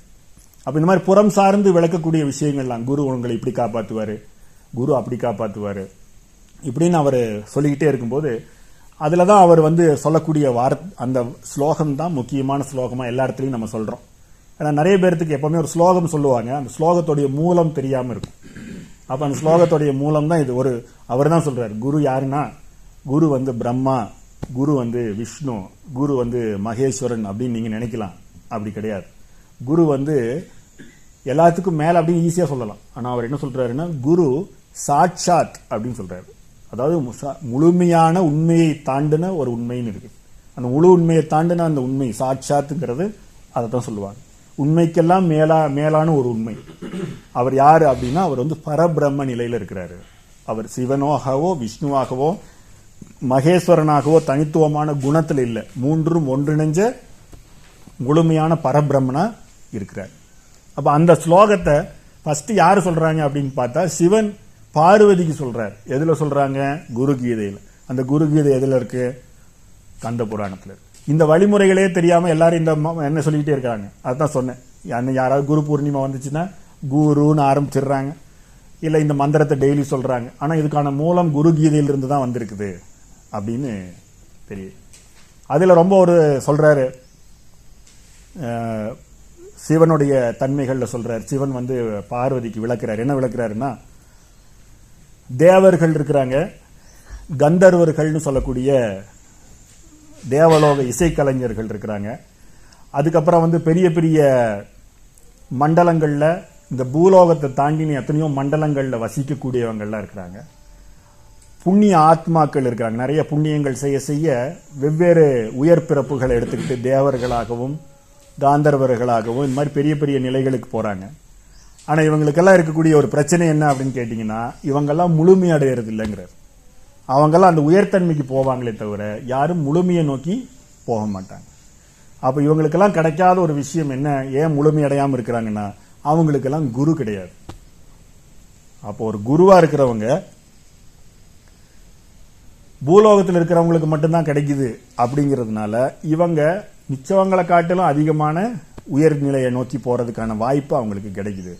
அப்போ இந்த ஒரே ஒரு விஷயத்தினாலேயே அந்த குருவுடைய நன்மையை பற்றி நீ தெரிஞ்சுக்கலாம் அப்படின்னு சிவன் விளக்குறார். அப்போ இது போல் நம்ம வந்து குருவுடைய சமாச்சாரங்கள் எவ்வளோ முக்கியமானதுங்கிற இது எல்லாத்தையுமே புறம் சார்ந்து நம்ம பார்த்துக்கிட்டே இருந்தோம்னா அகம் சார்ந்து உள்ள இருக்கக்கூடிய தன்மையை சார்ந்து உள்ள வந்து குருவுடைய தன்மை எப்படி உணர்றது அப்படின்னு எல்லாம் பார்த்தீங்கன்னா ரொம்ப விசித்திரமான வரிகளை எல்லாம் சொல்லியிருக்கிறார். அதெல்லாம் தாந்திர யோகத்துக்குள்ள போனாதான் அதெல்லாம் தெரிஞ்சுக்கவே முடியுங்கிற அளவுக்கு அவருடைய விளக்கங்கள் இருக்கு. அவர் என்ன சொல்கிறாரு அப்படின்னா குரு நமக்குள்ளே இருக்கிறார். எங்கே இருக்கிறாரு அப்படின்னா வெளியில் இருக்கிறத தான் நீங்கள் குருன்னு நினச்சிக்கிட்டு இருக்காதீங்க. உள்ளே இருக்கக்கூடிய குருவும் இருக்கிறாரு. அந்த உள்ளே இருக்கக்கூடிய குருவை நீங்கள் கவனித்து பார்த்தீங்கன்னா அவர் வந்து கட்டை விரல் இருக்குது இல்லைங்களா? உங்கள் கட்டை விரல் எடுத்து பார்த்தீங்கன்னா அந்த கட்டை விரல் சைஸுக்கு உங்களுக்குள்ள ஒரு பகுதி இருக்குது. அந்த கட்டை விரல் சைஸில் இருக்கிற உங்களுடைய பகுதிக்குள்ள அந்த கட்டை விரலுக்கு மையத்தில் ஒரு சின்ன ஒரு வட்டம் இருக்கும் பாருங்க. அந்த சைஸில் தான் குரு உங்களுக்குள்ளே இருக்கிறாருன்னு பேசிட்டு போகிறார் அப்போ இது உள்ள சார்ந்து இப்படியெல்லாம் விளக்கும் போது நம்ம அதை எங்கே போய் பார்க்கறது? நமக்கு உடம்பு உடம்புக்குள்ளே ஒரு கட்டை விரலை அப்படிங்கலாம் ஆ- ஆரம்பிச்சோம்னா அதை நம்மளால் சரியாக நேரடியாக புரிஞ்சுக்க முடியாது. அதாவது அந்த புறம் சார்ந்த விஷயங்கள் நான் சொன்னதெல்லாம் உங்களுக்கு டக்கு டக்குன்னு புரிஞ்சிருக்கும். ஆனால் இந்த அகம் சார்ந்து ஆரம்பிக்கிற முதல் வார்த்தையை உங்களால் என்ன செய்ய முடியாது உள்ள ஒரு கட்டவரல் அந்த கட்டவரலுக்கு ஒரு மையத்தில் ஒரு கரு இருக்கு. அந்த மைய கருவாக தான் உங்கள் குரு இருக்கிறாருன்னா இதை எங்கே போய் நம்ம தேடுறோம் ஈவன் நம்ம இந்த ஒரு நவீன அனாட்டமியில் கூட உடல் கூறியலில் கூட உள்ள போய் பார்த்தா அதெல்லாம் அப்படி ஒரு சமாச்சாரம் இல்லையே. சிவன் சரியாக தான் சொல்கிறாரா அப்படின்னு நம்ம யோசிக்க வேண்டியிருக்கு. அதே மாதிரி அவர் குண்டலினி யோகத்தை பற்றியும் பேசுகிறார் ஞான யோகத்தை பத்தியும் பேசுறார். ராஜ யோகத்துல யாரெல்லாம் ஹத்த யோகம் பண்றாங்களோ அவங்க கிட்டயும் அதை பத்தி பேசுறார். இது மாதிரி எல்லாத்துக்குமே குரு எப்படிப்பட்டவர்? அவங்களுக்கெல்லாம் குரு எப்படி வந்து உணர முடியும்? அந்த குருவுடைய தன்மை என்னன்னு அவர் ஒவ்வொருத்தங்களுக்குமே அந்த குருவை வந்து விளக்கி இருக்கிறார். அப்போ அவர் சொல்றாரு குரு வந்து எல்லாருமே ஒவ்வொரு பாதையில மார்க்கத்தில் இருக்கிறவங்களும் குருவை ஒவ்வொன்றா நினைச்சுக்கிறாங்க. ஆனா இது எல்லாமே சேர்ந்தது ஒரே குருவா தான் இருக்க முடியும். அப்போ அவர் எழு- இழக்கிறாரு. குருவுக்கு பன்மை கிடையாதுங்கிற. அதை நிறைய பேர் வெவ்வேறு வகையாக மொழிபெயர்த்துருவாங்க. குரு கீதையை மொழிபெயர்க்கிறவங்களே குருவுக்கு பன்மை கிடையாது அப்படிங்கிறத வந்து இரண்டு தன்மை கிடையாது அப்படிங்கிறதுனால குரு எப்பவுமே நேர்மையாக தான் இருப்பார் அப்படின்னு சொல்லிடுவாங்க. ரெண்டு தன்மை இல்லை இல்லையா? பன்மைனா ரெண்டு தன்மை தானே. அதே மாதிரி இன்னொருத்தங்க என்ன சொல்லுவாங்க? குருவுக்கு ரெண்டு தன்மை கிடையாதுங்கிறதுனால இரட்டத்தன்மை கிடையாதுன்னு அவங்க என்ன சொல்கிறாங்கன்னா அவருக்கு மறுபிறப்பு கிடையாது. இப்போ ஒரு குருவாக இருக்கிறாரு அடுத்த பிறப்பில் குரு இல்லாமல் போயிடுவார் அவர். முக்தி அடைஞ்சிருவார் அப்படின்னு சொல்கிறவங்களும் இருக்கிறாங்க. அதே மாதிரி குரு வந்து பரபிரம்ம தன்மையில் நம்ம கு- குரு பிரம்மா குரு விஷ்ணு இதெல்லாம் சொல்கிறோமே அப்போது அவர் வந்து தனித்தனியான ஆள் கிடையாது. அவருக்கு இந்த மாதிரி இவர் அவரின் பன்மை கிடையாது. அவர் சிங்குலர் தான். அவரு குரு சாட்சாத் பரபிரம்மா அப்படிங்கிறதுனால அவர் பரபிரம்ம நிலையில் இருக்கிறார். அப்படிங்கிறதுனால அவருக்கு பன்மை கிடையாதுன்னு சொல்லியிருக்காங்க. இப்படி பல்வேறு விளக்கங்கள் சொல்லுவாங்க. ரியாலிட்டியில் என்னென்னா குருவுக்கு வந்து பன்மை கிடைப்பா இருக்கிற முடியாது. குருங்கிறவர் ஒருத்தராக தான் இருந்தாகும் ஏன்னா நிறைய பேர் இங்கே நம்ம பேச்சு வழக்கில் சொல்கிறத கேள்விப்பட்டிருப்பீங்க. நான் வந்து ஒரு இடத்துல போய் இசை கற்றுக்கிட்டேன் இசையில் எனக்கு இவர் தான் குரு. அதுக்கப்புறம் நான் போய் ஒரு ஆர்ட் பற்றி கற்றுக்கிட்டேன் அதுக்கப்புறம் நான் போய் ஒரு மார்ஷியல் ஆர்ட் மாதிரியான ஒரு விஷயங்களை சண்டை பயிற்சிகளை தற்காப்பு கலையை கற்றுக்கிட்டேன் அதில் எனக்கு இவர் தான் குரு. அதுக்கப்புறம் யோகத்தை இவர்கிட்ட கற்றுக்கிட்டு அவர் எனக்கு யோகத்தில் இவர் தான் குரு அப்படின்னு சொல்லுவாங்க. ஸோ இது காரணம் என்னன்னு கேட்டிங்கன்னா பேச்சு வழக்கில் நம்மளுக்கு அதோடைய அறிவு அறிவில் குருன்னா யாருன்னு நமக்கு தெரியாததுனால இதை வழிபடுறோம் செயல்படுத்துகிறோம் அதாவது குருங்கிறவர் யாருன்னா நம்மளுடைய வாழ்க்கையை வந்து உயர்நிலைக்கு கொண்டு போகக்கூடியவர் உயர் இறைத்தன்மையை உணர வைக்கிறதுக்கான முயற்சிகள் இருக்கக்கூடியவர் தான் குரு. நம்மளுக்கு அறிவை கற்றுக் கொடுக்குறவர் பாருங்க. அறிவை கற்றுக் கொடுக்குறவர் பேர் குரு கிடையாது. அப்போ உதாரணத்துக்கு எடுத்துக்கிட்டோம்னா அதை வந்து அவங்கள ஆச்சாரியார்கள்னு சொல்லுவோம். ஆசிரியர்கள்னு நம்ம தமிழில் சொல்லலாமே. அப்போ இவங்கெல்லாம் ஆசிரியர்கள். ஆசிரியர்கள் எத்தனை பேர் வேணாலும் இருக்கலாம். எனக்கு வந்து வகுப்பு ஸ்கூலில் கூட வகுப்பெடுக்கும் பொழுது எனக்கு வந்து ஹிஸ்ட்ரி ஒருத்தர் சொல்லி தந்தார் அறிவியல் ஒருத்தர் எனக்கு சொல்லி தந்தார். அப்போ அவரெல்லாம் எனக்கு குரு கிடையாது. எனக்கு ஹிஸ்ட்ரி குரு இவரு நம்ம வந்து இவர் எனக்கு கணித குரு அவருன்னு நம்ம சொல்கிறது இல்லை அவங்கெல்லாம் ஆச்சாரியார்கள் ஆசிரியர்கள். எனக்கு இவங்க ஆசிரியர் அவர் ஆசிரியர். எனக்கு வண்டி ஓட்ட ஒருத்தர் கற்று தந்தார் எனக்கு நீச்சல் அடிக்க ஒருத்தர் கற்று தந்தார். எனக்கு இசை பயிற்சி ஒருத்தர் கொடுத்தாரு இவங்கெல்லாம் யாருங்க? ஆசிரியர்கள். அவங்கெல்லாம் குரு கிடையாது. ஒருத்தர் அந்த அறிவை நமக்கு கொடுத்துட்டு அந்த அறிவு மூலமா நம்மளை இறைவனை அடையிறதுக்கு வழி சேர்க்கிறாருன்னு வச்சுக்கோங்க. எனக்கு ஒருத்தர் இசையை சொல்லித் தர்றாரு அவர் ஆசிரியர். பட் அந்த இசை மூலமாக நான் வந்து இறைவனை உணர்றதுக்கு வழி சேர்க்கிறாருன்னா அவர் எனக்கு ஆச்சாரியார் மட்டும் இல்லை எனக்கு குருவாகவும் இருக்கிறாரு. ஒருத்தர் எனக்கு நீச்சல் கற்றுக் கொடுக்குறாரு. அப்போ நீச்சல் கற்றுக் கொடுக்கும் பொழுது அவர் வந்து எனக்கு ஆச்சாரியராக இருக்கிறார். நீ அந்த தண்ணிக்குள்ள நம்மளுடைய கழுத்தை பிடிச்சி அப்படியே ஒரு அமுத்தம் தீட்டு. இறைவனை பற்றி தெரிஞ்சதுக்கு அப்புறம் தான் நீ வெளியில் வரணுன்றாருன்னு வச்சுக்கோங்க. அவர் குருவாயிருவார் அதே ஆசிரியர் இங்கே குருவாக மாறிடுவார்.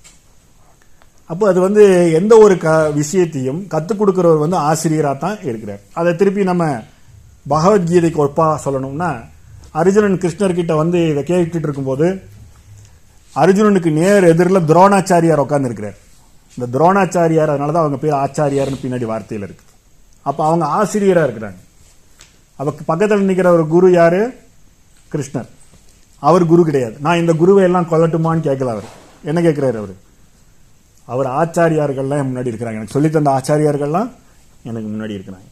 அப்போ அந்த ஆசிரியர்கள்ங்கிறவங்க வேற குருங்கிறவங்க வேற. அதனால குரு எனக்கு இவர் குரு அவர் குரு அவர் குருன்னு சொல்லவே முடியாது. ஒரே ஒரு குருவாக தான் இருக்க முடியும். ஏன்னா அறிவை கொடுக்குறவங்க குரு இல்லை.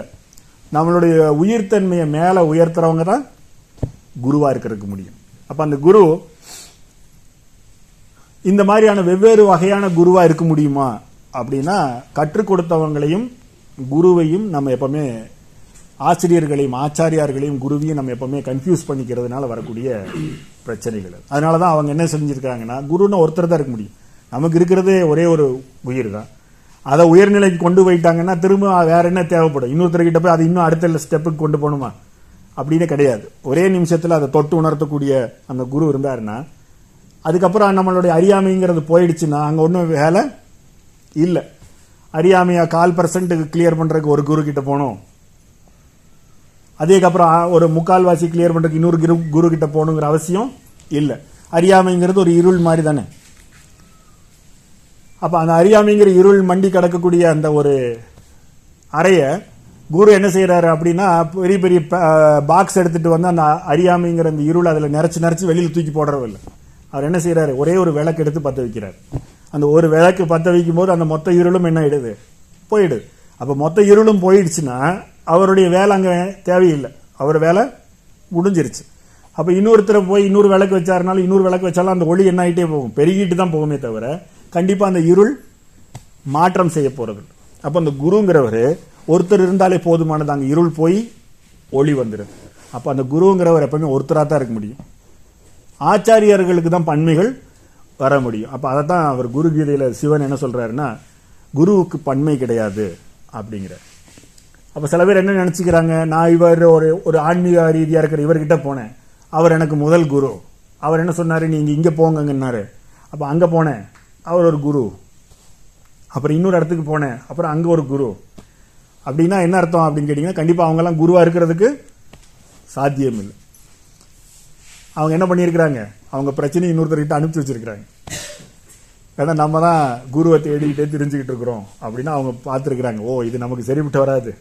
அப்படின்னு சொல்லிட்டு அவரை இன்னொரு குரு கிட்ட போன அனுப்பிச்சு விட்டாருன்னு அர்த்தம்? அப்போ குருவா இருக்கிறவங்க என்ன செஞ்சிருக்கிறாங்க அப்படின்னா அவங்க முழுமையான அந்த அறியாமையையும் ஆணவத்தையும் நீக்கி நம்மளுக்கு முழுமையை பெ- பெருக்கிறதுக்கு அவங்க ஒருத்தங்க இருந்தால் போதுமானது. அதனாலதான் குருவுக்கு பன்மை கிடையாது அப்படின்னு நம்ம சொல்கிறாங்க இப்போ இந்த மாதிரி குருவுடைய தன்மைகளை பற்றி குருகீதையை விளக்கும் பொழுது இந்த மாதிரியான சில சொல்லாடல்களும் அதுவும் உள்நிலை சார்ந்த விஷயங்களை பற்றின சில விளக்கங்களும் கொடுக்கும் பொழுது அது ரொம்ப நேரடியாக புரிஞ்சு கொள்ளக்கூடிய தன்மைகள்ல இல்லைன்னு சொல்லலாம். இதுல வேடிக்கை என்னன்னா குரு கீதைய குருவுடைய தன்மையை நம்ம வந்து தெரிஞ்சுக்கிறதுக்கு குருவுடைய அந்த உள்நிலை பத்தின அந்த விளக்கங்களை தெரிஞ்சுக்கிறதுக்கே குரு தேவைப்படும் போல் இருக்கு. அப்போ அந்த குரு கீதையை தெரிஞ்சுக்கிறதுக்கே ஒரு குரு தேவைப்படுங்கிற கண்டிஷன்ல தான் அந்த குரு கீதை எழுதப்பட்டிருக்குதுன்னு சொல்லலாம். அதில் இன்னொரு முக்கியமான சில பகுதிகளையும் பார்த்துருவோம். புறத்தன்மைகள் இருக்கக்கூடிய பகுதிகளை. அவங்க என்ன சொல்கிறாங்க அப்படின்னு கேட்டிங்கன்னா உலகத்திலேயே புனித நீர் அப்படின்னா நீங்கள் எதை சொல்லுவீங்க?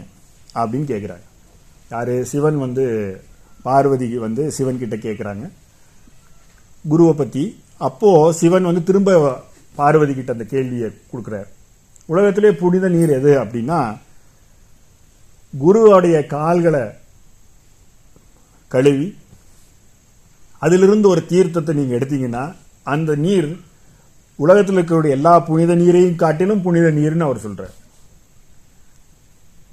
குருவுக்கு முன்னாடி எந்த மாதிரியான பூஜைகள் செய்யணும் அப்படின்னு சொல்கிறார் குருவை எப்படி பூஜிக்கணும் அப்படின்னு சொல்கிறார் குருவை வந்து எந்த மாதிரியான பூக்கள் வச்சு பூஜிக்கணும் குருவுக்கு எப்படிப்பட்ட மலர் மாலைகளை கொடுக்கணும் அது எந்த நிறத்தில் இருக்கணும் இப்படியெல்லாம் வந்து அவரை ஸ்பெசிஃபை பண்ணுறார் அப்போ அந்த குருவுடைய டெய்லி அவரை உணவு சாப்பிட்றாரா? அந்த உணவுடைய மிச்சத்தை எடுத்து பிரசாதமாக சாப்பிடணும். இப்படின்னுலாம் அவர் விளக்கிக்கிட்டே போகிறார் இப்போ இதோடைய பிரச்சனை என்ன ஆயிடுச்சுன்னு பார்த்தீங்கன்னா இந்த குரு இந்த மாதிரியான வார்த்தைகளை பார்த்தவங்க அதுவும் பக்தி பூர்வமாக இருக்கிறவங்களுக்கு தான் இதெல்லாம் செயல்பட முடியும். உணர்வு பூர்வமாக இருக்கிறவங்களுக்கு தான் இதை பயன்படுத்த முடியும். இந்த உணர்வு பூர்வமா இருக்காம இருக்கிறவங்க என்ன செஞ்சிடுவாங்க? அதை ஒரு ஒரு சடங்காக மாற்றிடுவாங்க சடங்காக மாற்றிட்டாங்கன்னா அங்கே உணர்வே இல்லாமல் ஒரு மெக்கானிக்கலான ஒரு சடங்கு நடக்கும் பொழுது என்ன ஆகிடும் அதில் எந்த விதமான ஒரு தன்மையும் இருக்காது.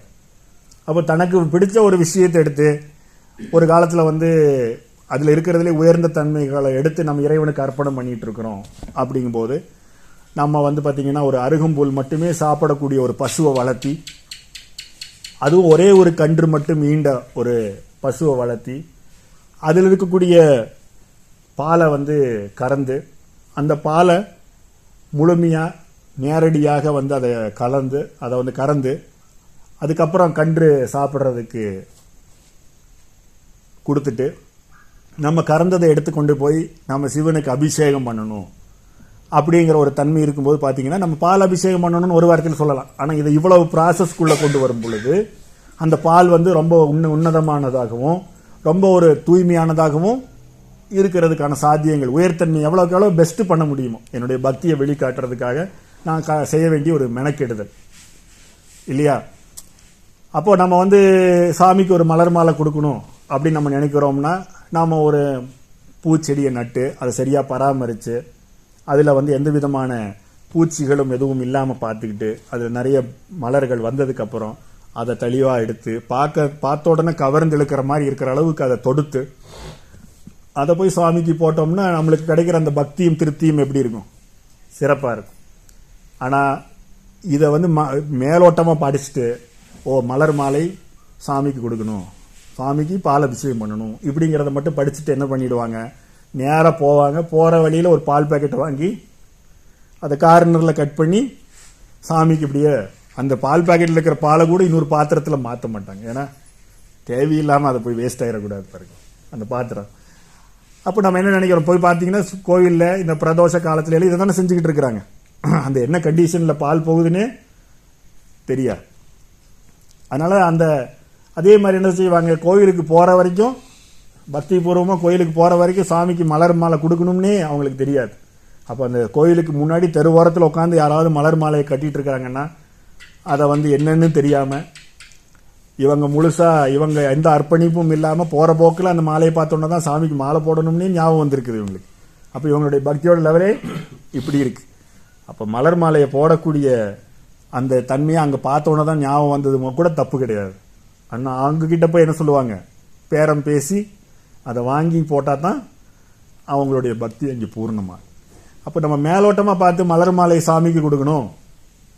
பாலபிஷேகம் சாமிக்கு செய்யணுங்கும் போது அதை எவ்வளோ தூரம் மெக்கானிக்கலாகவும் எவ்வளவுக்கு எவ்வளவு கீழ்த்தரமாகவும் மனிதர்கள் செஞ்சிட்டு இருக்கிறாங்கன்னு உங்களுக்கு தெரியுது இல்லையா? அதே மாதிரி தான் குருவோடைய இந்த வாசகங்களை படிக்கும்போது ஓ குருவோடைய கால்களை வந்து நம்ம வந்து அபிஷேகம் செஞ்சு அந்த நீர் எடுத்தோம்னா அது வந்து உலகத்தில் இருக்கிற எல்லா நீரை காட்டிலும் உயர்ந்த நீர்னு சிவனே சொல்லிட்டாருன்னா நினச்சி பாருங்க. நம்ம ஆட்கள் என்ன செஞ்சிருவாங்க? அப்படின்னா குருவோடைய காலை வெட்டி எடுத்துகிட்டு போயிடுவாங்க. நாங்கள் தனியாக வீட்டில் பண்ணிக்கிறோம் நீங்கள் ரிலாக்ஸாக வீட்டில் இங்க இருங்க. அப்போ அது என்ன ஆயிடுச்சுன்னு கேட்டீங்கன்னா இங்கே வந்து எவ்வளவுக்கு எவ்வளோ உன்னதமாக சொல்லப்பட்ட விஷயத்தை கூட இவங்க என்ன செஞ்சிடலாம். அதை வந்து ரொம்ப மோசமான நிலைக்கு அதை கொண்டு வர்றதுக்கு சாத்தியம் இருக்குது நான் ஒரு முறை வந்து ஹிமாலயாஸில் போயிருக்கும்போது அங்கே ஒரு ஆசிரமத்தில் தங்கியிருந்தேன். அங்கே வந்து ஒரு சந்நியாச ஆசிரமம் அது.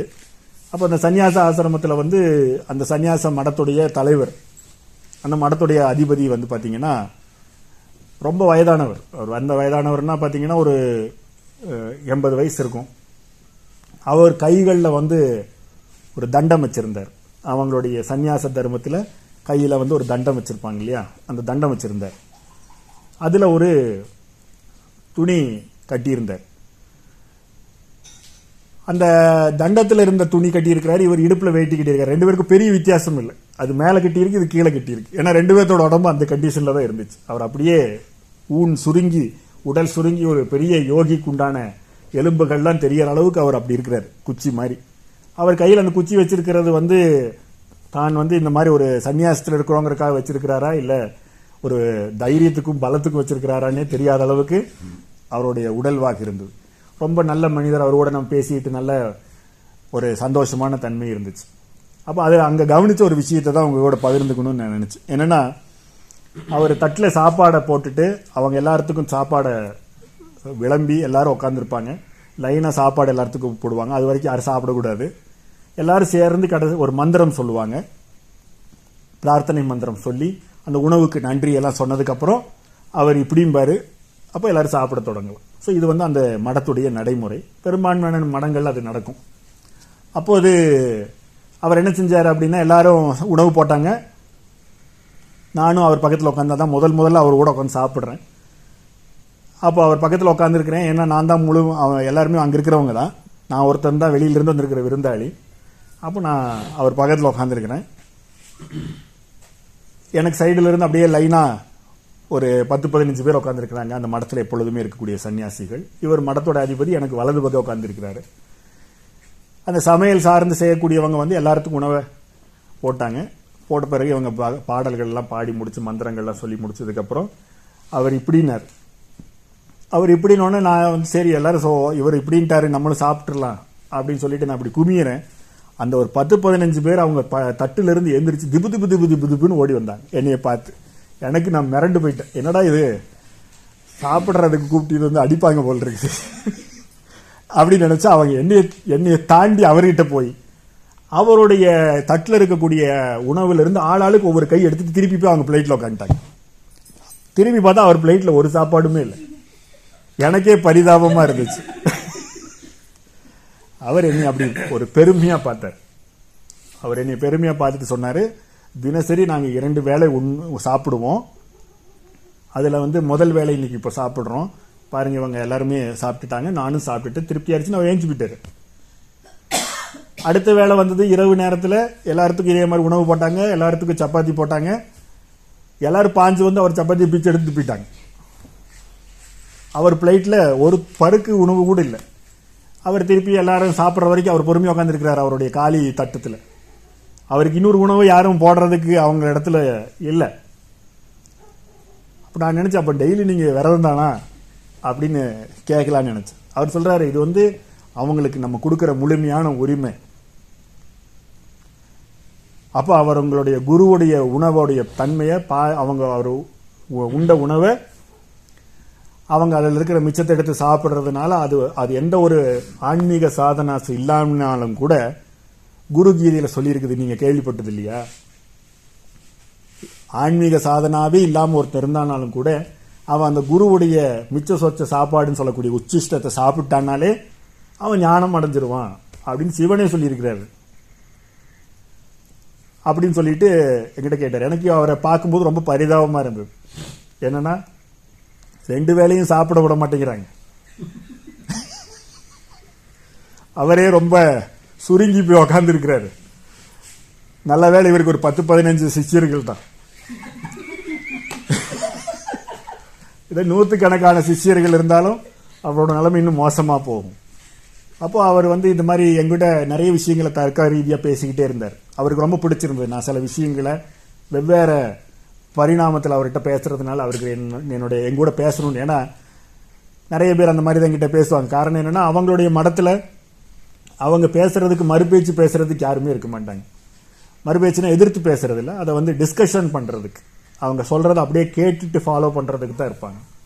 அப்போ அந்த டிஸ்கஷன் பண்ணுறதுக்கு ஒருத்தர் இருக்கிறாருன்னு போது அவங்களுக்கு ரொம்ப சந்தோஷமாக அது படிச்சவங்களாவும் இருக்கிறாங்க போது அவங்களுக்கு தெரிஞ்ச விஷயங்களை தானே டிஸ்கஸ் பண்ணுறோம் இப்போ நான் குருகீதை உங்களுக்கு சொல்லிட்டு இருக்கிறேன். உங்களுக்கும் குருகீதை தெரிஞ்சிருக்குது அப்படின்னா ரெண்டு பேரும் உட்காந்து நம்ம அதை பத்தி எப்படி அணுகணும்னு பேச மாட்டோம். அதுக்குள்ள இருக்கிற சுவாரஸ்யங்கள் எடுத்து டிஸ்கஸ் பண்ணுவோம் இல்லையா? அது மாதிரியான டிஸ்கஷன் எனக்கும் அவருக்கும் நடந்துகிட்டு இருந்துச்சு. அப்ப நான் அவர்கிட்ட கேட்டேன். சிவன் சொல்லியிருக்கிறாரு குருவுடைய உத்திஷ்டத்தை சாப்பிட்டவனுக்கு ஞானம் அடைஞ்சிட்டான். அப்போ அது வந்து ஒரு முழுமையான ஒரு வாசகம்ங்கிறது சரியான வாசகம் அதில் எனக்கு மாற்று கருத்து இல்லை. ஆனால் இதில் எனக்கு ஒரு சின்ன சந்தேகம் இருக்குதுன்னு அவர்கிட்ட சொன்னேன். உடனே அவர் வந்து சொல்லுங்க நம்ம அதை வந்து டிஸ்கஸ் பண்ணுவோம். எனக்கு இந்த மாதிரி தான் டிஸ்கஷன் பண்ணணும்னு ஆசையாக இருக்குன்னு. அப்போ நான் அவர்கிட்ட கேட்டேன் இவங்க ரெண்டு வேலையும் பல வருஷமாக இப்படி சாப்பிட்டுக்கிட்டு இருக்காங்க. இதில் எனக்கு என்ன சந்தேகம்னா நீங்கள் குரு இல்லையா? இல்லை அவங்களுக்கு ஞானம் கிடைக்கலையா? ஏதோ ஒரு வேலையை சாப்பிட்டு ஞானம் அடைஞ்சிட்டாங்கனாலே அதுக்கப்புறம் அடுத்த வேலையில் உங்களுக்கு தட்டு ஃபுல்லாக சாப்பாடு இருந்திருக்கும். அப்போ இதில் எது சரி? இல்லை குருகீதையில் சொல்லப்பட்டது தப்பா? அப்படிங்கும்போது இதே தான் திரும்பவும் நம்ம சொல்ல இப்போ அஷ்டவக்கர கீதையில் விளக்கும் போது நான் சொன்னேன் இல்லையா ஜனகர் சொன்னார். இப்படி உட்காந்து இப்படி தூக்கி தா- உட்காந்துட்டோம்னா ஞானம் கிடச்சிருன்ட்டார் குதிரையில். அது எப்படி சரியானதோ அதே மாதிரி தான் குருகிரியில் குருவுடைய பாதத்தை கழுவின தண்ணீர் கங்கையை காட்டிலும் புனிதமானதுன்னு கங்கையை தலையில் வச்சிருக்கிறவரே சொல்லியிருக்கிறார். அப்படின்னா அது எப்படி வந்து சரியாக இருக்க முடியும்? அப்படின்னா அது மெக்கானிக்கலாக பண்ணால் பண்ண முடியாது. இன்னும் சில பேரெல்லாம் சொல்கிறாங்க செய்கிறாங்க இல்லையா? ஒரு ஒரு ஒரு லட்ச ரூபா ரெண்டு லட்ச ரூபா கொடுத்தா அந்த குருவுடைய கால்களை நீங்கள் என்ன செய்யலாம்? கால்களை வந்து அபிஷேகம் பண்ணலாம். அப்போ நான் என்ன செய்வேன்? எவ்வளோ வேணாலும் கொடுத்துட்டு அதை செஞ்சுட்டு பார்ப்பேன். புரியுதுங்களா? அப்போ அதில் ஞானம் அடைஞ்சிட முடியுமா? குரு கீதியில் சொல்லியிருக்கிறாங்களேன்னா கண்டிப்பாக அவர் குருவாகவும் இருக்க முடியாது. இவங்க கண்டிப்பாக அந்த குரு கீதையை படிச்சிருக்கிறதுக்கு சாத்தியம் இல்லைன்னு சொல்லிடலாம். அப்போ அதே மாதிரி குருவோட உத்தேஷ்டன்னு சொல்லி அவர் சாப்பிட்றதுக்கு முன்னாடி அவரோட பாட்டு தட்டில் இருந்து எல்லாத்தையும் பிடிக்கிட்டு வந்துட்டோம்னா அது உத்திஷ்டம் ஆயிடுமானா அதான் சொன்னேன். அந்த பார்த்த விஷயங்கள் பக்தி பூர்வமாக செய்யாமல் புரியுதுங்களா? பக்தி பூர்வமாக செய்யாமல் அதை. அது வந்து முழுமையான தன்மைக்குள்ளே போகும் பொழுது அது உணர்ந்து செய்யும் பொழுது அது முழுமையான ஒரு அர்ப்பணிப்போடு அர்ப்பணிப்போட செய்யும் பொழுதுதான். அந்த வாசகங்கள் அங்கே வளம் பெறுது. அது இல்லாமல் இருந்தால் அது வந்து சடங்காக மாறி போயிடும்.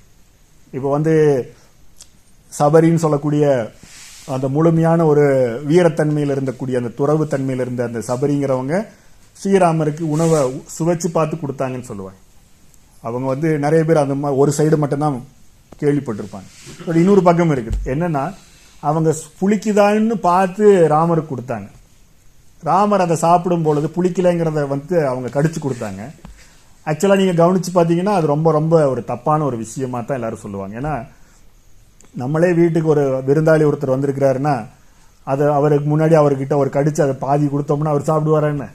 சாப்பிட மாட்டார். அப்போ அவங்க பக்தியை வந்து புரிய வைக்கிறதுக்காக நம்ம சொல்கிறோம் ஆனால் சபரி உண்மையாகவே என்ன செஞ்சாங்க அப்படின்னா அவருக்கு பழங்களை வந்து சுவைச்சு பார்த்ததுக்கப்புறம் அவர்கிட்ட கொடுத்தாங்க.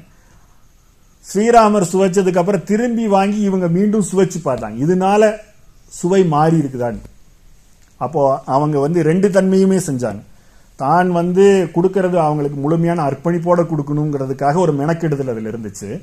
அதுக்கப்புறம் ஸ்ரீராமர் சாப்பிட்டதை மீண்டும் இவங்க வாங்கி சாப்பிட்டு நம்ம முதல்ல சாப்பிட்டதுக்கும் ஸ்ரீராமருடைய சுவைப்பட்டதுக்கு அப்புறம் அவருடைய உதடு பட்டதுக்கு அப்புறம் அந்த பழத்தில் ஏதாவது மாற்றம் நிகழுதாங்கிறதையும் செக் பண்ணேன். இப்போ எதுக்கு இதை சொல்ல வரேன்னா அந்த மாதிரியான ஒரு ஆழ்ந்த பக்தி இருக்கும்போது இது பிரச்சனை இல்லை. அப்போ நம்ம என்ன செய்ய முடியாது? டெய்லி காலையில் நம்ம சுவாமிக்கு படையல் செய்யும்போது சபரியே அப்படி செஞ்சாங்க. இப்போ பாரு நான் பண்றேன் அப்படின்னு சொல்லி. நம்ம அது எல்லாத்தையும் பிடிச்சி கடிச்சு கடிச்சு வச்சு சாமிக்கு என்ன செய்ய முடியாது. பண்ண முடியாது. அந்த பக்தி அங்கே இருக்காது. அதனாலதான் சொல்ல வரேன் குரு கீதையை சரியான அணுகணும். அதனால குருவுடைய பாதுகையை எடுத்துக்கிட்டா இப்படி வேலை செய்யும். குருவுடைய உத்திஷ்டத்தை எடுத்துக்கிட்டா இப்படி வேலை செய்யும். குருவுடைய பாதை நீர் இவ்வளவு தூரம் வேலை செய்யும் அப்படின்னு அவர் வாட்டுக்கு அடிக்கிட்டே போறார். அது நீங்க அப்படியே நேரடியாக படிச்சு அருள் ஒரு கருத்து எடுத்துக்கிட்டீங்கன்னா அது என்ன ஆயிடும் நான் பார்த்த அந்த ஹிமாலயத்தில் இருக்கக்கூடிய ஆசிரமத்தில் குரு மாதிரி நிம்மதியாகவே வாழ முடியாது. ஸோ அதில் இருக்கக்கூடிய சூட்சமங்கள் என்ன அப்படிங்கிறத நம்ம பின்புறத்தில் அது குருவின் மூலமாக தான் தெரிஞ்சுக்க முடியும். இப்போ குருவுடைய பாத நீருங்கிறது என்ன? குருவுடைய பாத கமலம் அப்படின்னு சொல்லக்கூடிய அவருடைய பாதம் இருந்தால் போதும். அந்த பாதத்துடைய நிழல் இருந்தால் போதும்னு ரொம்ப அதிகமாகவே குருகிரியில் ரொம்ப கவித்துவமாக விளக்கிக்கிட்டே போகிறாங்க அதனால சொல்ல வரேன் ஒரு நல்ல ஒரு காதல் கவிதையை நீங்கள் படிக்கணும் அப்படின்னா கொஞ்சமாவது நம்ம வந்து காதல் உணர்வோடு படிக்கணும். இல்லைன்னா நம்ம படித்தோம்னா என்ன இவனுக்குலாம் வேற வேலையே இல்லை போல் இருக்கு. இல்லையா? அப்போ அந்த உணர்வு இல்லாமல் அதை படிக்க முடியாது இல்லையா? அது போல் குருகீதையை படிக்கிறதுக்கு முன்னாடி அந்த ஒரு குரு மேலே இருக்கக்கூடிய ஒரு பக்தி குரு நமக்கு மேலே ஏதாவது ஒரு ரசாயன மாற்றத்தை செஞ்சுருந்தாருன்னா நம்ம அந்த வரிகளை படித்தோம்னா அட ஆமா இல்லைன்னு தோணும். அது இல்லாமல் நம்மளே யாரையாவது பார்த்து இவர் தான் நம்ம குருவாக இருக்க முடியும்னு சொல்லி நம்ம டிசைட் பண்ணிட்டோம்னா நம்ம அதை எதை படித்தாலும் நம்மளால என்ன செய்ய முடியாது. அங்கே லயமாக முடியாது. அதெல்லாம் ஒரு சடங்காக மாறி போகிறதுக்கான வாய்ப்புகள் இருக்கு. இதெல்லாம் மேலே வந்து பார்த்தீங்கன்னா குரு கீதையை வந்து இப்போ நிறைய பேர் வெளிப்புறமாக சொல்றது வெளியில் யாரும் இப்போ நான் சொல்கிற மாதிரி பரவலாக யாரும் குரு கீதையை பேசுறது கிடையாது. ஏன்னா அது ரொம்ப சிரமமான ஒரு விஷயம். நிறைய பேர் அதை பாடலாக பாடிட்டு போயிடுவாங்க பாட்டாக பாடிட்டு போயிட்டோம்னா பிரச்சனை இல்லை. ஏன்னு கேட்டிங்கன்னா விளக்கம் சொல்ல வேண்டிய அவசியம் இல்லை. நான் ஏற்கனவே சொன்ன மாதிரி வியாழக்கிழமையான குருகீதையில் இருக்கிற ஒரு முக்கியமான ஒரு நூறு ஸ்லோகத்தை சொல்லிட்டு இன்றைக்கி குருவுக்கு செய்ய வேண்டியதெல்லாம் செஞ்சுட்டோம். கிளம்பி போயிட்டே இருக்கிறவங்க எத்தனையோ பேர் இருக்கிறாங்க. இது மாதிரி நிறைய நம்ம விளக்கிக்கிட்டே போகலாம் இது குருவுக்கு ஒரு முக்கியமான விஷயமா வெளியில் போகிற ஒரு சூழ்நிலையில் அவர் அவசரமாக கிளம்பிட்டு இருந்தாருன்னா ஒரு தாம்பாளத்தட்டை எடுத்துகிட்டு எடுத்துட்டு வந்து ஒரு நிமிஷம் அப்படியே நில்லுங்க. அப்படின்னு சொல்லி இந்த தாம்பாளத்தில் நில்லுங்கன்னு சொல்லி அவங்க கால்களை கழுவி அவர் முக்கியமாக எத்தனையோ பிரச்சனைகளுக்கு போக வேண்டியவராக இருப்பார். நான் குரு கீதையை படித்து அதன் பிரகாரம் வாழ்ந்துகிட்டு இருக்கேன். இது கூட செய்யலைன்னா நீங்களாம் என்ன குரு? அப்படின்னு சொல்லி. இப்படின்னு வந்து அந்த சடங்கு ரீதியாக போகும்பொழுது என்ன ஆகிடும்னு கேட்டிங்கன்னா அந்த குருவோடைய குரு கீதையோடைய தன்மை மட்டும் இல்லை குருவோடைய தன்மையும் நம்ம அங்கே புரிஞ்சுக்க முடியாது. இதையெல்லாம் சொல்லிக்கிட்டே வந்து வந்து வந்து நம்ம பார்த்து பார்க்கக்கூடிய நிலையில் இருக்கிற அந்த சி- சிவன் இதையெல்லாம் விளக்குனாலும் அவர் பின்னாடி இது விளக்குறார். நான் இங்கே குருன்னு சொல்கிறதெல்லாம் நீங்கள் நினைக்கிற மாதிரி ஒரு உடலில் இருக்கக்கூடிய ஒரு மனிதரை கிடையாது. அப்படிங்கிற அப்போ அப்படியா அப்படின்னா உடனே நம்மளுடைய நன்மைக்காக பார்வதி திருப்பி அந்த கேள்வி கேட்குறாங்க. அப்படின்னா நீங்கள் யாரைத்தான் சொல்கிறீங்க என்ன அவர் அவர் என்ன சொல்கிறாருன்னா குருங்கிற தன்மையை சொல்கிறேன் நான். குருங்கிற தத்துவத்தை நான் சொல்கிறேன் அந்த குருங்கிற தத்துவம் எப்படிப்பட்ட தத்துவம் அப்படின்னா அவர் சொல்றாரு குருங்கிறது ஒரே ஒரு தத்துவம் தான். அது மனிதர்களுடைய தன்மைக்கு ஏற்ற மாதிரி வெவ்வேறாக வெளிப்படும். அதை புரிஞ்சுக்கிறதுக்காக அவர் என்ன சொல்றாரு அப்படின்னா நம்மளுடைய சாளரங்கள்னு சொல்லக்கூடிய ஜன்னல்கள் இங்கே இருக்குது பாருங்க. இப்போ எத்தனை ஜன்னல்கள் இருக்குது. ஒவ்வொருத்தரும் ஒவ்வொரு இடத்துல உட்காந்துருக்குறோம் இப்போ சூரியன் வந்து இங்கே உதிக்குது அப்படிங்கும் பொழுது ஒவ்வொருத்தரும் உட்காந்துருக்கிற இடத்துல இருந்து நீங்க பாத்தீங்கன்னா இந்த ஜன்னல்ல ஒரு சூரியன் தெரியும். அங்க உட்காந்து பாக்குறவங்களுக்கு அந்த ஜன்னல்ல இருந்து ஒரு சூரியன் தெரியும். இந்த பக்கம் உட்காந்துருக்கிறவங்களுக்கு இந்த பக்கத்துல இருந்து சூரியன் தெரியும். ஆனா எல்லாருக்குமே வந்து ஒரே சூரியன் தான் தெரியுது. ஆனா இவங்க பார்க்கக்கூடிய ஆங்கிள் இருந்து பார்த்தா அது வெவ்வேறு சூரியன். வெவ்வேறு டைமென்ஷன்ல இருக்கக்கூடிய சூரியன். அது போலதான் ஒவ்வொருத்தருக்கும் குரு வந்து ஒவ்வொரு மனித உடல்ல வெவ்வேறு தன்மையில வராரு. ஆனா எல்லா மனித வடிவத்திலையும் வந்திருக்கிறவரும் ஒரே குரு தான் நமக்கு தான் அவங்கள வேற வேற மாதிரி அடையாளப்படுத்திக்கிறோம். அதனால குருவுடைய பாதம் குருவுடைய சிரசு குருவுடைய பாத துளிகள் இதையெல்லாம் நான் சொல்றேன்னா அது பிசிக்கலா இருக்கக்கூடிய குருன்னு நீ நினச்சிக்க வேண்டாம். அந்த குரு வந்து ஒரு கருவி. அந்த கருவி மூலமாக ஒரு உடல் மூலமாக வெளிப்படக்கூடிய குருத்தன்மையைத்தான் நம்ம இதையெல்லாம் செய்யணும்னு அவர் விளக்குறார். அப்போ இந்த குருவை இந்த குருகீதையை ஏன் பரவலாக வெளியில் யாரும் சொல்கிறதில்ல இல்ல அப்படின்னா இதுக்கு முக்கியமான முதல் காரணம் அதுதான். அதை சடங்கு ரீதியாக கொண்டு போய் நம்ம இணைச்சிருவோம். இப்போ சடங்கு ரீதியாக கொண்டு போய் நம்ம இணைச்சிட்டோம்னா அதுக்கான உண்மையான ஒரு குருகீதைக்கான வேல்யூ போயிடுறதுக்கு சாத்தியம் இருக்குது. ரெண்டாவது வந்து பார்த்தீங்கன்னா இந்த குருகீதை யாராவது ஒருத்தர் இன்னொருத்தருக்கு சொல்கிறாங்கன்னா அவங்க குரு தன்மையில் இருக்கிறதுக்கு வாய்ப்புகள் இருக்கலாம். அப்போ இது என்ன ஆகிடும் அப்படின்னா அதை சொல்கிறதுல அடிப்படையான சில பிரச்சனைகளும் கூச்சமும் இருக்குது இல்லையா? என்னென்னா எனக்கு இதை செய்ய அதை செய்யணும் அவங்களே கேட்குற மாதிரியான ஒரு பாவனை அதில் வந்துடும் அப்போ அது மா அது இதெல்லாம் தவிர்க்கிறதுக்காக பெரும்பான்மையை யாரும் குரு கீதையை இப்போவும் கூட நீங்கள் பெரிய பெரிய புத்தகங்கள் சார்ந்த இடத்துலையோ இல்லை ஏதாவது ஒரு இடத்துல போய் நீங்கள் குரு கீதையை பெரிய அளவுக்கு குரு கீதையை வந்து யாரும் வச்சிருக்க மாட்டாங்க. ஒரு பகவத்கீதையோ வேறு மாதிரியான கீதைகள்லாம் பல காப்பீஸு பல ஆத்தர்ஸோட வச்சுருப்பாங்க. ஆனால் குரு கீதையை ஒன்று ரெண்டு காப்பி கூட இருக்குமாங்கிறது எனக்கு சந்தேகங்கள். தான் காரணம் என்னென்னா இது ஒரு ஒரு கத்தி மேலே நடப்பதை போல ஒரு விஷயம். ஏன்னா அவங்க போய் எதையாவது இப்படி சொல்லிட்டாங்கன்னு வச்சுக்கோங்க. நாளையிலேருந்து ஒழுங்காக சாப்பிட முடியாதுல்ல. எங்கேயும் போக முடியாதுங்கிற கண்டிஷன் வரலாம். அப்போது அவங்களுக்கு வந்து இந்த மாதிரியான ஒரு பாதிப்புகள் வரக்கூடாதுங்கிறதுனால அவங்க அடக்கி வாசிக்கலாம். அதையெல்லாம் தாண்டி என்னென்னு கேட்டிங்கன்னா இதை வெளியில் சொல்லும் பொழுது அவர் குரு எப்படி இருக்கிறாரு அப்படி இருக்கணும் இப்படி இருக்கணும் அப்படிங்கிற மாதிரி எதையும் வரையறுக்கல அவர் என்ன சொல்றாரு? குரு வந்து என்ன அவர் செய்கிறார் அப்படின்னாலும் குருவுக்குன்னு தனியான சங்கல்பம் எதுவும் இல்லைங்கிறார். அதனால் குரு வந்து அவர் ஏதாவது உங்களை நோக்கி அவர் செய்கிறார் அப்படின்னா அவருடைய நோக்கத்தில் அவர் செய்யலை. அவர் வந்து செய்யக்கூடிய அந்த விஷயம் உங்களுக்கான ஒரு சமாச்சாரமாக இருக்கும். உங்களுக்காகத்தான் அதை செஞ்சுக்கிட்டு இருக்கிறாரே தவிர அவருக்காக அது செய்யலை. அது பார்த்தா பெரிய மகா பாதகங்களாக தெரியலாம். அப்போ சிஷ்யனை வழி நடத்துறதுக்காக அவர் மகா பாதகங்களை செய்கிற கூட போவார். அப்போ நம்ம இப்போ இருக்கக்கூடிய இந்த நவீன குழந்தைகள் சொல்கிறாங்க இல்லையா? அது போல் நம்ம குருவை ஜட்ஜ் பண்ணிடக்கூடாதுங்கிறத தான் அவர் இப்படி சுற்றி சுற்றி சொல்லிக்கிட்டு இருக்கிறார். நம்ம பார்த்த உடனே குரு இதை செஞ்சுக்கிட்டு இருக்கிறாரா? அப்படின்னா இவருக்கு வந்து இது வேலைக்கு ஆகாது இவர் ஏதோ ஒன்று தப்பு பண்ணுறாரு முதல்ல நல்லா தான் இருந்தார். அப்படிங்கிற லெவலுக்கு நம்ம யோசிக்கிறோம்னாலே என்ன அர்த்தம்? நம்ம குருவை ஜட்ஜ் பண்ண ஆரம்பிச்சிட்டோம்னு அர்த்தம். அப்போ அதுக்கு நம்மளுக்கு தகுதி இருக்குதா? அப்படின்னு பார்த்தா கிடையாது. அதனால் முதல்ல அவர் நம்மக்கிட்ட வந்து ரொம்ப அந்யோன்யமாக பழகினார். ரொம்ப வந்து நம்ம மேலே அன்பு செலுத்தினாரு. இப்போ திடீர்னு நம்மக்கிட்ட ஆவுனா கோச்சிக்கிறாரு அப்படின்னா கண்டிப்பாக அது குருவுக்கு நடந்த மாற்றம் இல்லை. அது சிஷியருக்குள்ளே நடந்த மாற்றம் தான். முதல்ல உரைக்கல. இப்போ உரைக்க ஆரம்பிச்சிருக்குதுன்னு அர்த்தம். அப்போ வந்து குரு என்ன செஞ்சிருக்கிறாரு? அந்த தடித்தனமான தோலை கொஞ்சம் ரெடி பண்ணியிருக்கிறாருன்னு அர்த்தம். அதுதான் ரியலாக புரிஞ்சுக்க வேண்டியது. அந்த ஆங்கிளில் தான் புரிஞ்சுக்கணுமே தவிர அது இல்லாமல் முதல்லலாம் நான் எது செஞ்சாலும் என்னை வந்து பாராட்டுவார். இப்போ பாராட்டுறதே இல்லை. அப்படின்னா அது வந்து நம்மளுக்கு அந்த வித்தியாசம் தெரியுது அப்படின்னா தான் திரும்பவும் அதான் சொன்னேன். இதைத்தான் முதல்ல வந்து சிவன் சொன்னார். குருவுக்கு பண்மை கிடையாது. முதல்ல அப்படி இருந்தார் இப்போ இப்படி இருக்கிறாருன்னு அந்த ரெண்டு நிலை அவருக்கு கிடையாது. இருமை இல்லை. அதே மாதிரி முதல்ல வரும்போதெல்லாம் என்னைய வந்து துரத்தி விடுவார் கோச்சிக்குவார் இப்போ வந்து ஆவுன்னா என்னைய கூப்பிட்டு கொஞ்சறாரு அப்படின்னாலே என்ன அர்த்தம்? அந்த இரு தன்மையும் அவருக்கு கிடையாது. அப்போ அந்த குருங்கிற தன்மை எப்பவுமே ஒரே போல இருக்காது. அவர் என்னென்னமோலாம் செய்வார் ஆனால் அதெல்லாம் எதை நோக்கி செஞ்சுட்டு இருக்கிறாரு அப்படின்னா நம்மளை மேம்படுத்துறதுக்கான ஒரு செயலாக இருக்குது அப்படிங்கிறத தெரிஞ்சு. அப்போ நம்ம ஒரு ஒரு சமூகத்துக்கு எதிரான ஒரு தன்மையை நம்ம செஞ்சுக்கிட்டு இருக்கிறோம்னு வச்சுக்கலாம்.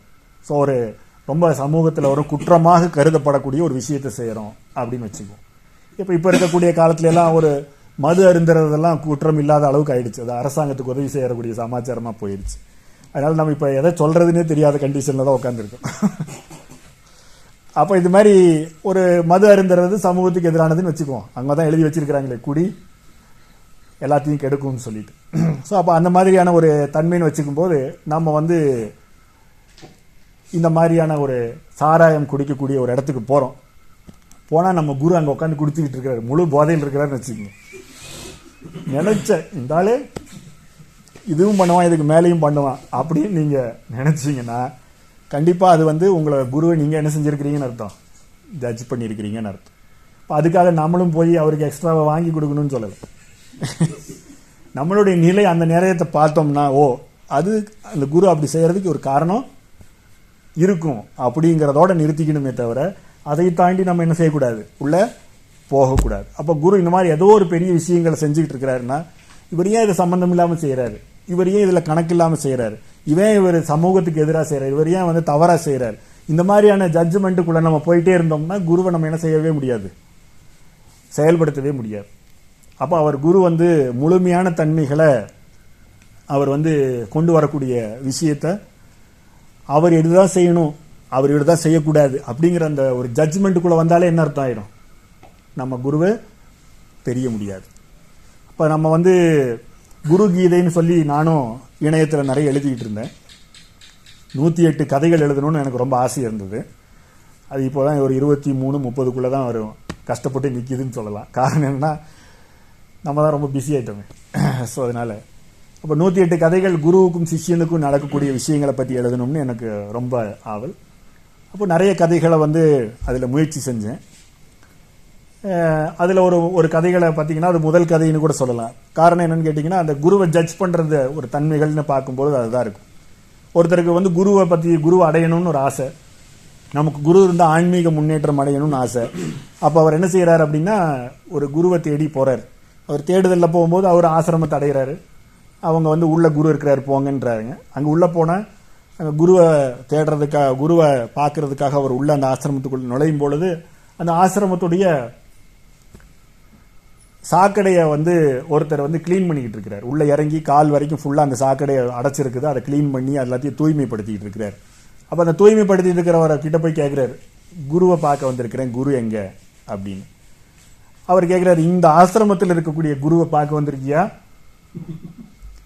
இல்ல உன்னுடைய குருவை பார்க்க வந்திருக்கியான்னு கேட்கிறார் உடனே அவர் இவன் குழம்பிட்டான். இது இது என்ன வித்தியாசமான கேள்வியா இருக்குன்னு. அவர் சொல்றாரு என்னுடைய குருவை தான் பார்க்க வந்திருக்கிறேன் அப்படின்னு அவர் சொல்றாரு. ஏன்னா இந்த ஆசிரமத்தில் குருவை பார்த்து இவருக்கு என்ன பிரயோஜனம்? அவரை தேடலே குருவை தேடி தானே வந்திருக்கிறார். அப்போ அவர் சொல்றாரு உன்னுடைய குருவை நீ பார்க்கணும் அப்படின்னா அந்த குருவை நீ அடைஞ்சிட்ட அப்படிங்கிற உன்னுடைய குருவை நீ அடைஞ்சிட்டேங்கிறதுக்கான லட்சணம் என்னன்னா ஒரு ரோஜா பூ இருக்குது இல்லைங்களா? அந்த ரோஜா பூவுடைய மனம் உன்னை சுற்றி சூழும். அப்போ தான் நீ வந்து அந்த உன்னுடைய குருவை அடைஞ்சிட்டேன்னு அர்த்தம் அப்படிங்கிற. உடனே இவர் அதை கேட்ட பிறகு எனக்கு ரொம்ப சந்தோஷம் நீங்கள் வழிகாட்டுங்க. ஆனால் என்னுடைய கேள்வி என்னென்னா இங்கே இங்கே இருக்கிற இந்த ஆசிரமத்தில் இருக்கிற குருவே நான் ஃபஸ்ட்டு பார்த்துட்டு போகிறேன் அவர் எங்கன்னு அது நான் தான் பாங்கிறார் அவர் ஒரு சாகடி அழுகிட்டு இருக்கிறார். கண்டிப்பாக ரோஜா பூ மனம் வர்றதுக்கான எந்த வாய்ப்பும் இல்லை. உடனே அவர் சரி ரொம்ப சந்தோஷம் உங்களை சந்திச்சது. நீங்க எனக்கு நல்ல ஒரு வழிகாட்டியா இருந்து குருவை கடை அடைஞ்சா என்ன நடக்கும்னு சொன்னீங்க. ரொம்ப சந்தோஷம். திருப்பி அவர் போய் எத்தனையோ ஆசிரமங்களில் தேடுறாரு எங்கெல்லாமோ போறாரு. பல வருடங்கள் ஆகுது. இவர்னால அந்த குருவை வந்து அடைய முடியல. ஏன்னா இது பார்த்து சும்மா இல்லாம வேற குருவை யாருன்னு கூட தேடி இருப்பார். இவர் வேற ஒரு ரூல்ஸ் வேற சொல்லிட்டார். இப்படி இருந்தாதான் ஒரு கண்டிஷனை போட்டார் அப்போ என்னன்னா இவர் எங்கே போனாலும் எந்த ஒரு குருவை பார்த்தாலும் அவங்க கால்களில் விழுந்து ஒரு முறை இழுத்து பார்ப்பாரு நல்லா ஒரு மனத்தை. என்ன ரோஜாப்பூ மனம் வருதானே என்னென்னவோ மனமெல்லாம் வந்துச்சு. ஆனால் கடைசி வரைக்கும் ரோஜாப்பூ மனம் மட்டும் வரவே இல்லை.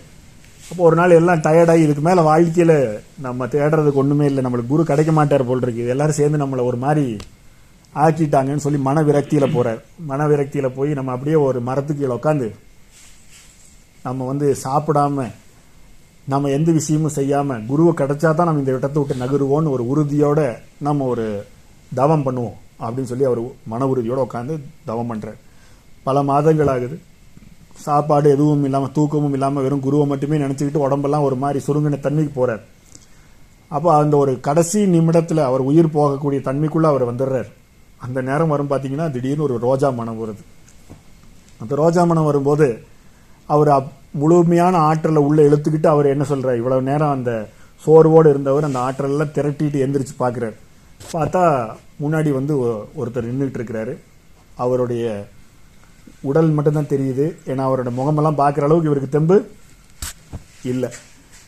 தன்னுடைய ஆற்றலெல்லாம் திரப்பி திரட்டி அவர் முகத்தை பார்க்கும்போது பார்த்தீங்கன்னா அந்த சாக்கடை இறங்கி க்ளீன் பண்ணிட்டு இருந்தார்ல அவர் தான் நின்றுட்டு இருக்கிறார். அதுதான் அவருடைய குரு அப்படின்னு அவருக்கு தெரிய வருது. அப்போ அவர் அவர் குரு கிட்ட கேட்குறாரு ஏதோ அன்னைக்கே நீங்கள் சொல்லியிருந்திருக்கலாமே நான் தான் உன்னுடைய குரு. இதுக்கு எதுக்கு என்னை இப்படி பண்ணீங்க? அப்படின்னு அப்புறம் சொன்னார்.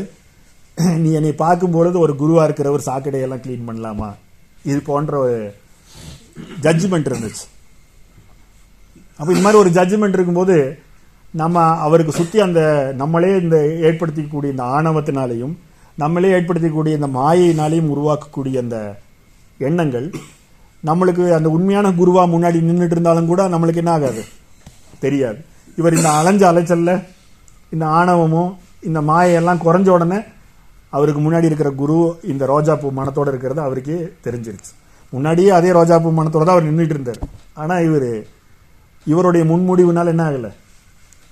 அது தெரியல. அப்போ இந்த மாதிரி நம்ம வந்து ஒரு குருவை வந்து எந்த விதத்தில் நம்ம ஜட்ஜ் பண்ணோம்னா அதோடய இழப்பு நமக்கு தான். அப்படிங்கிறதுனால அந்த குரு கீதையில் நான் இதை எழுதியிருந்தேன். இது போல் நிறைய விஷயங்கள் நம்ம சொல்லிக்கிட்டே போகலாம் இதெல்லாமே வந்து குரு கீதையில் இருக்கக்கூடிய அந்த கருத்துக்களுடைய ஒரு சின்ன கதை வடிவத்தில் கொண்டு வரணுங்கிறதுக்காக எழுதப்பட்டது தான் இதெல்லாமே. அதில் நூற்றி எட்டு கதைகள் ஏன் எழுதணும்னு நினச்சேன்னா அந்த குரு கீதையில் நூற்றுக்கணக்கான ஸ்லோகம் இருக்குது அதில் ஏதாவது ஒரு நூற்றி எட்டு ஸ்லோகங்களை மட்டும் எடுத்து அதை கதை வடிவத்தில் கொண்டு வரணுங்கிறது தான் அதோடைய நோக்கம். ஒரு பதினஞ்சு இருபது வருஷத்துக்கு முன்னாடி அதெல்லாம் சிம்பிளாக சொல்ல போனால் எக்ஸாக்டாக ஒரு பதினேழு வருடத்துக்கு முன்னாடி இதை எழுத ஆரம்பித்தேன் இன்னும் நூற்றி எட்டு முடிஞ்ச மாதிரி தெரியல. என்னைக்காவது வாய்ப்பு கிடச்சிதுன்னா அதையெல்லாம் நம்ம நிறைவு செய்யலாம். இப்போ இந்த குரு கீதையுடைய தன்மைகளில் உள்ளே இருக்கக்கூடிய சாராம்சத்தை பற்றி நான் உங்களுக்கு விளக்கியிருக்கிறேன் இனிமேல் நீங்கள் குரு கீதையை படிக்கலைனாலும் கூட பிரச்சனை என்னன்னு சொல்லலாம். குரு கீதை தானே எனக்கு அதெல்லாம் தெரியும். அதுக்குள்ளே இதுதான் இருக்குதுன்னு ஒருத்தர் சொன்னாருன்னு ஈஸியாக நீங்கள் சொல்லிக்கலாம். ஏன்னா நம்மளுடைய ஆணவத்தை பெருக்கிறதுக்கு அதுதான் ஒரே வழி. அதனால் இந்த குருவுடைய தன்மையை வந்து நம்ம தெரிஞ்சுக்கிறதுக்கு யாராவது ஒருத்தர் வந்து நம்மளுக்கு வழிகாட்டணும்னு சொன்னேன். அந்த குரு கீதையிலேயே அவங்க என்ன சொல்றாங்க? இதில் இருக்கிற சில சூட்சமமான விஷயங்களை தெரிஞ்சுக்கிறதுக்கு குருவோடைய அவசியம் தேவை அப்படின்னு சொல்லி நம்மளுக்கு விளக்குறாங்க. அப்போ அவங்க வந்து அதை குருவை வந்து எவ்வளோ தூரம் ஒரு அர்ப்பணிப்போட கொண்டு போகணுங்கிறதுக்கு நிறைய விஷயங்களை சொல்றாங்க. ஆனால் அதையெல்லாம் நம்ம வந்து மேலோட்டமாக பார்த்தா அதான் சொன்னேன் அது சடங்கு ரீதியாக போய் அமைஞ்சிரும். அவங்க என்ன சொல்கிறாங்க என்னுடைய குடும்பம் என்னுடைய கல்வி நான் எனக்குன்னு என்னென்ன அடையாளம் வச்சிருக்கிறனோ அதெல்லாம் எதுக்கு அப்படின்னு நீங்கள் கேள்வி கேட்டு அதையெல்லாம் தள்ளி விட்டுட்டு போயிடாதீங்கன்னு சிவன் சொல்கிறார் இப்போ ஞான யோகத்தில் இருக்கிறவங்களாம் அவங்க என்ன சொல்லுவாங்க இந்த அடையாளமெல்லாம் வேண்டாம். அதெல்லாம் தான் நீ தான்னு ஒன்று வச்சிருக்கிற.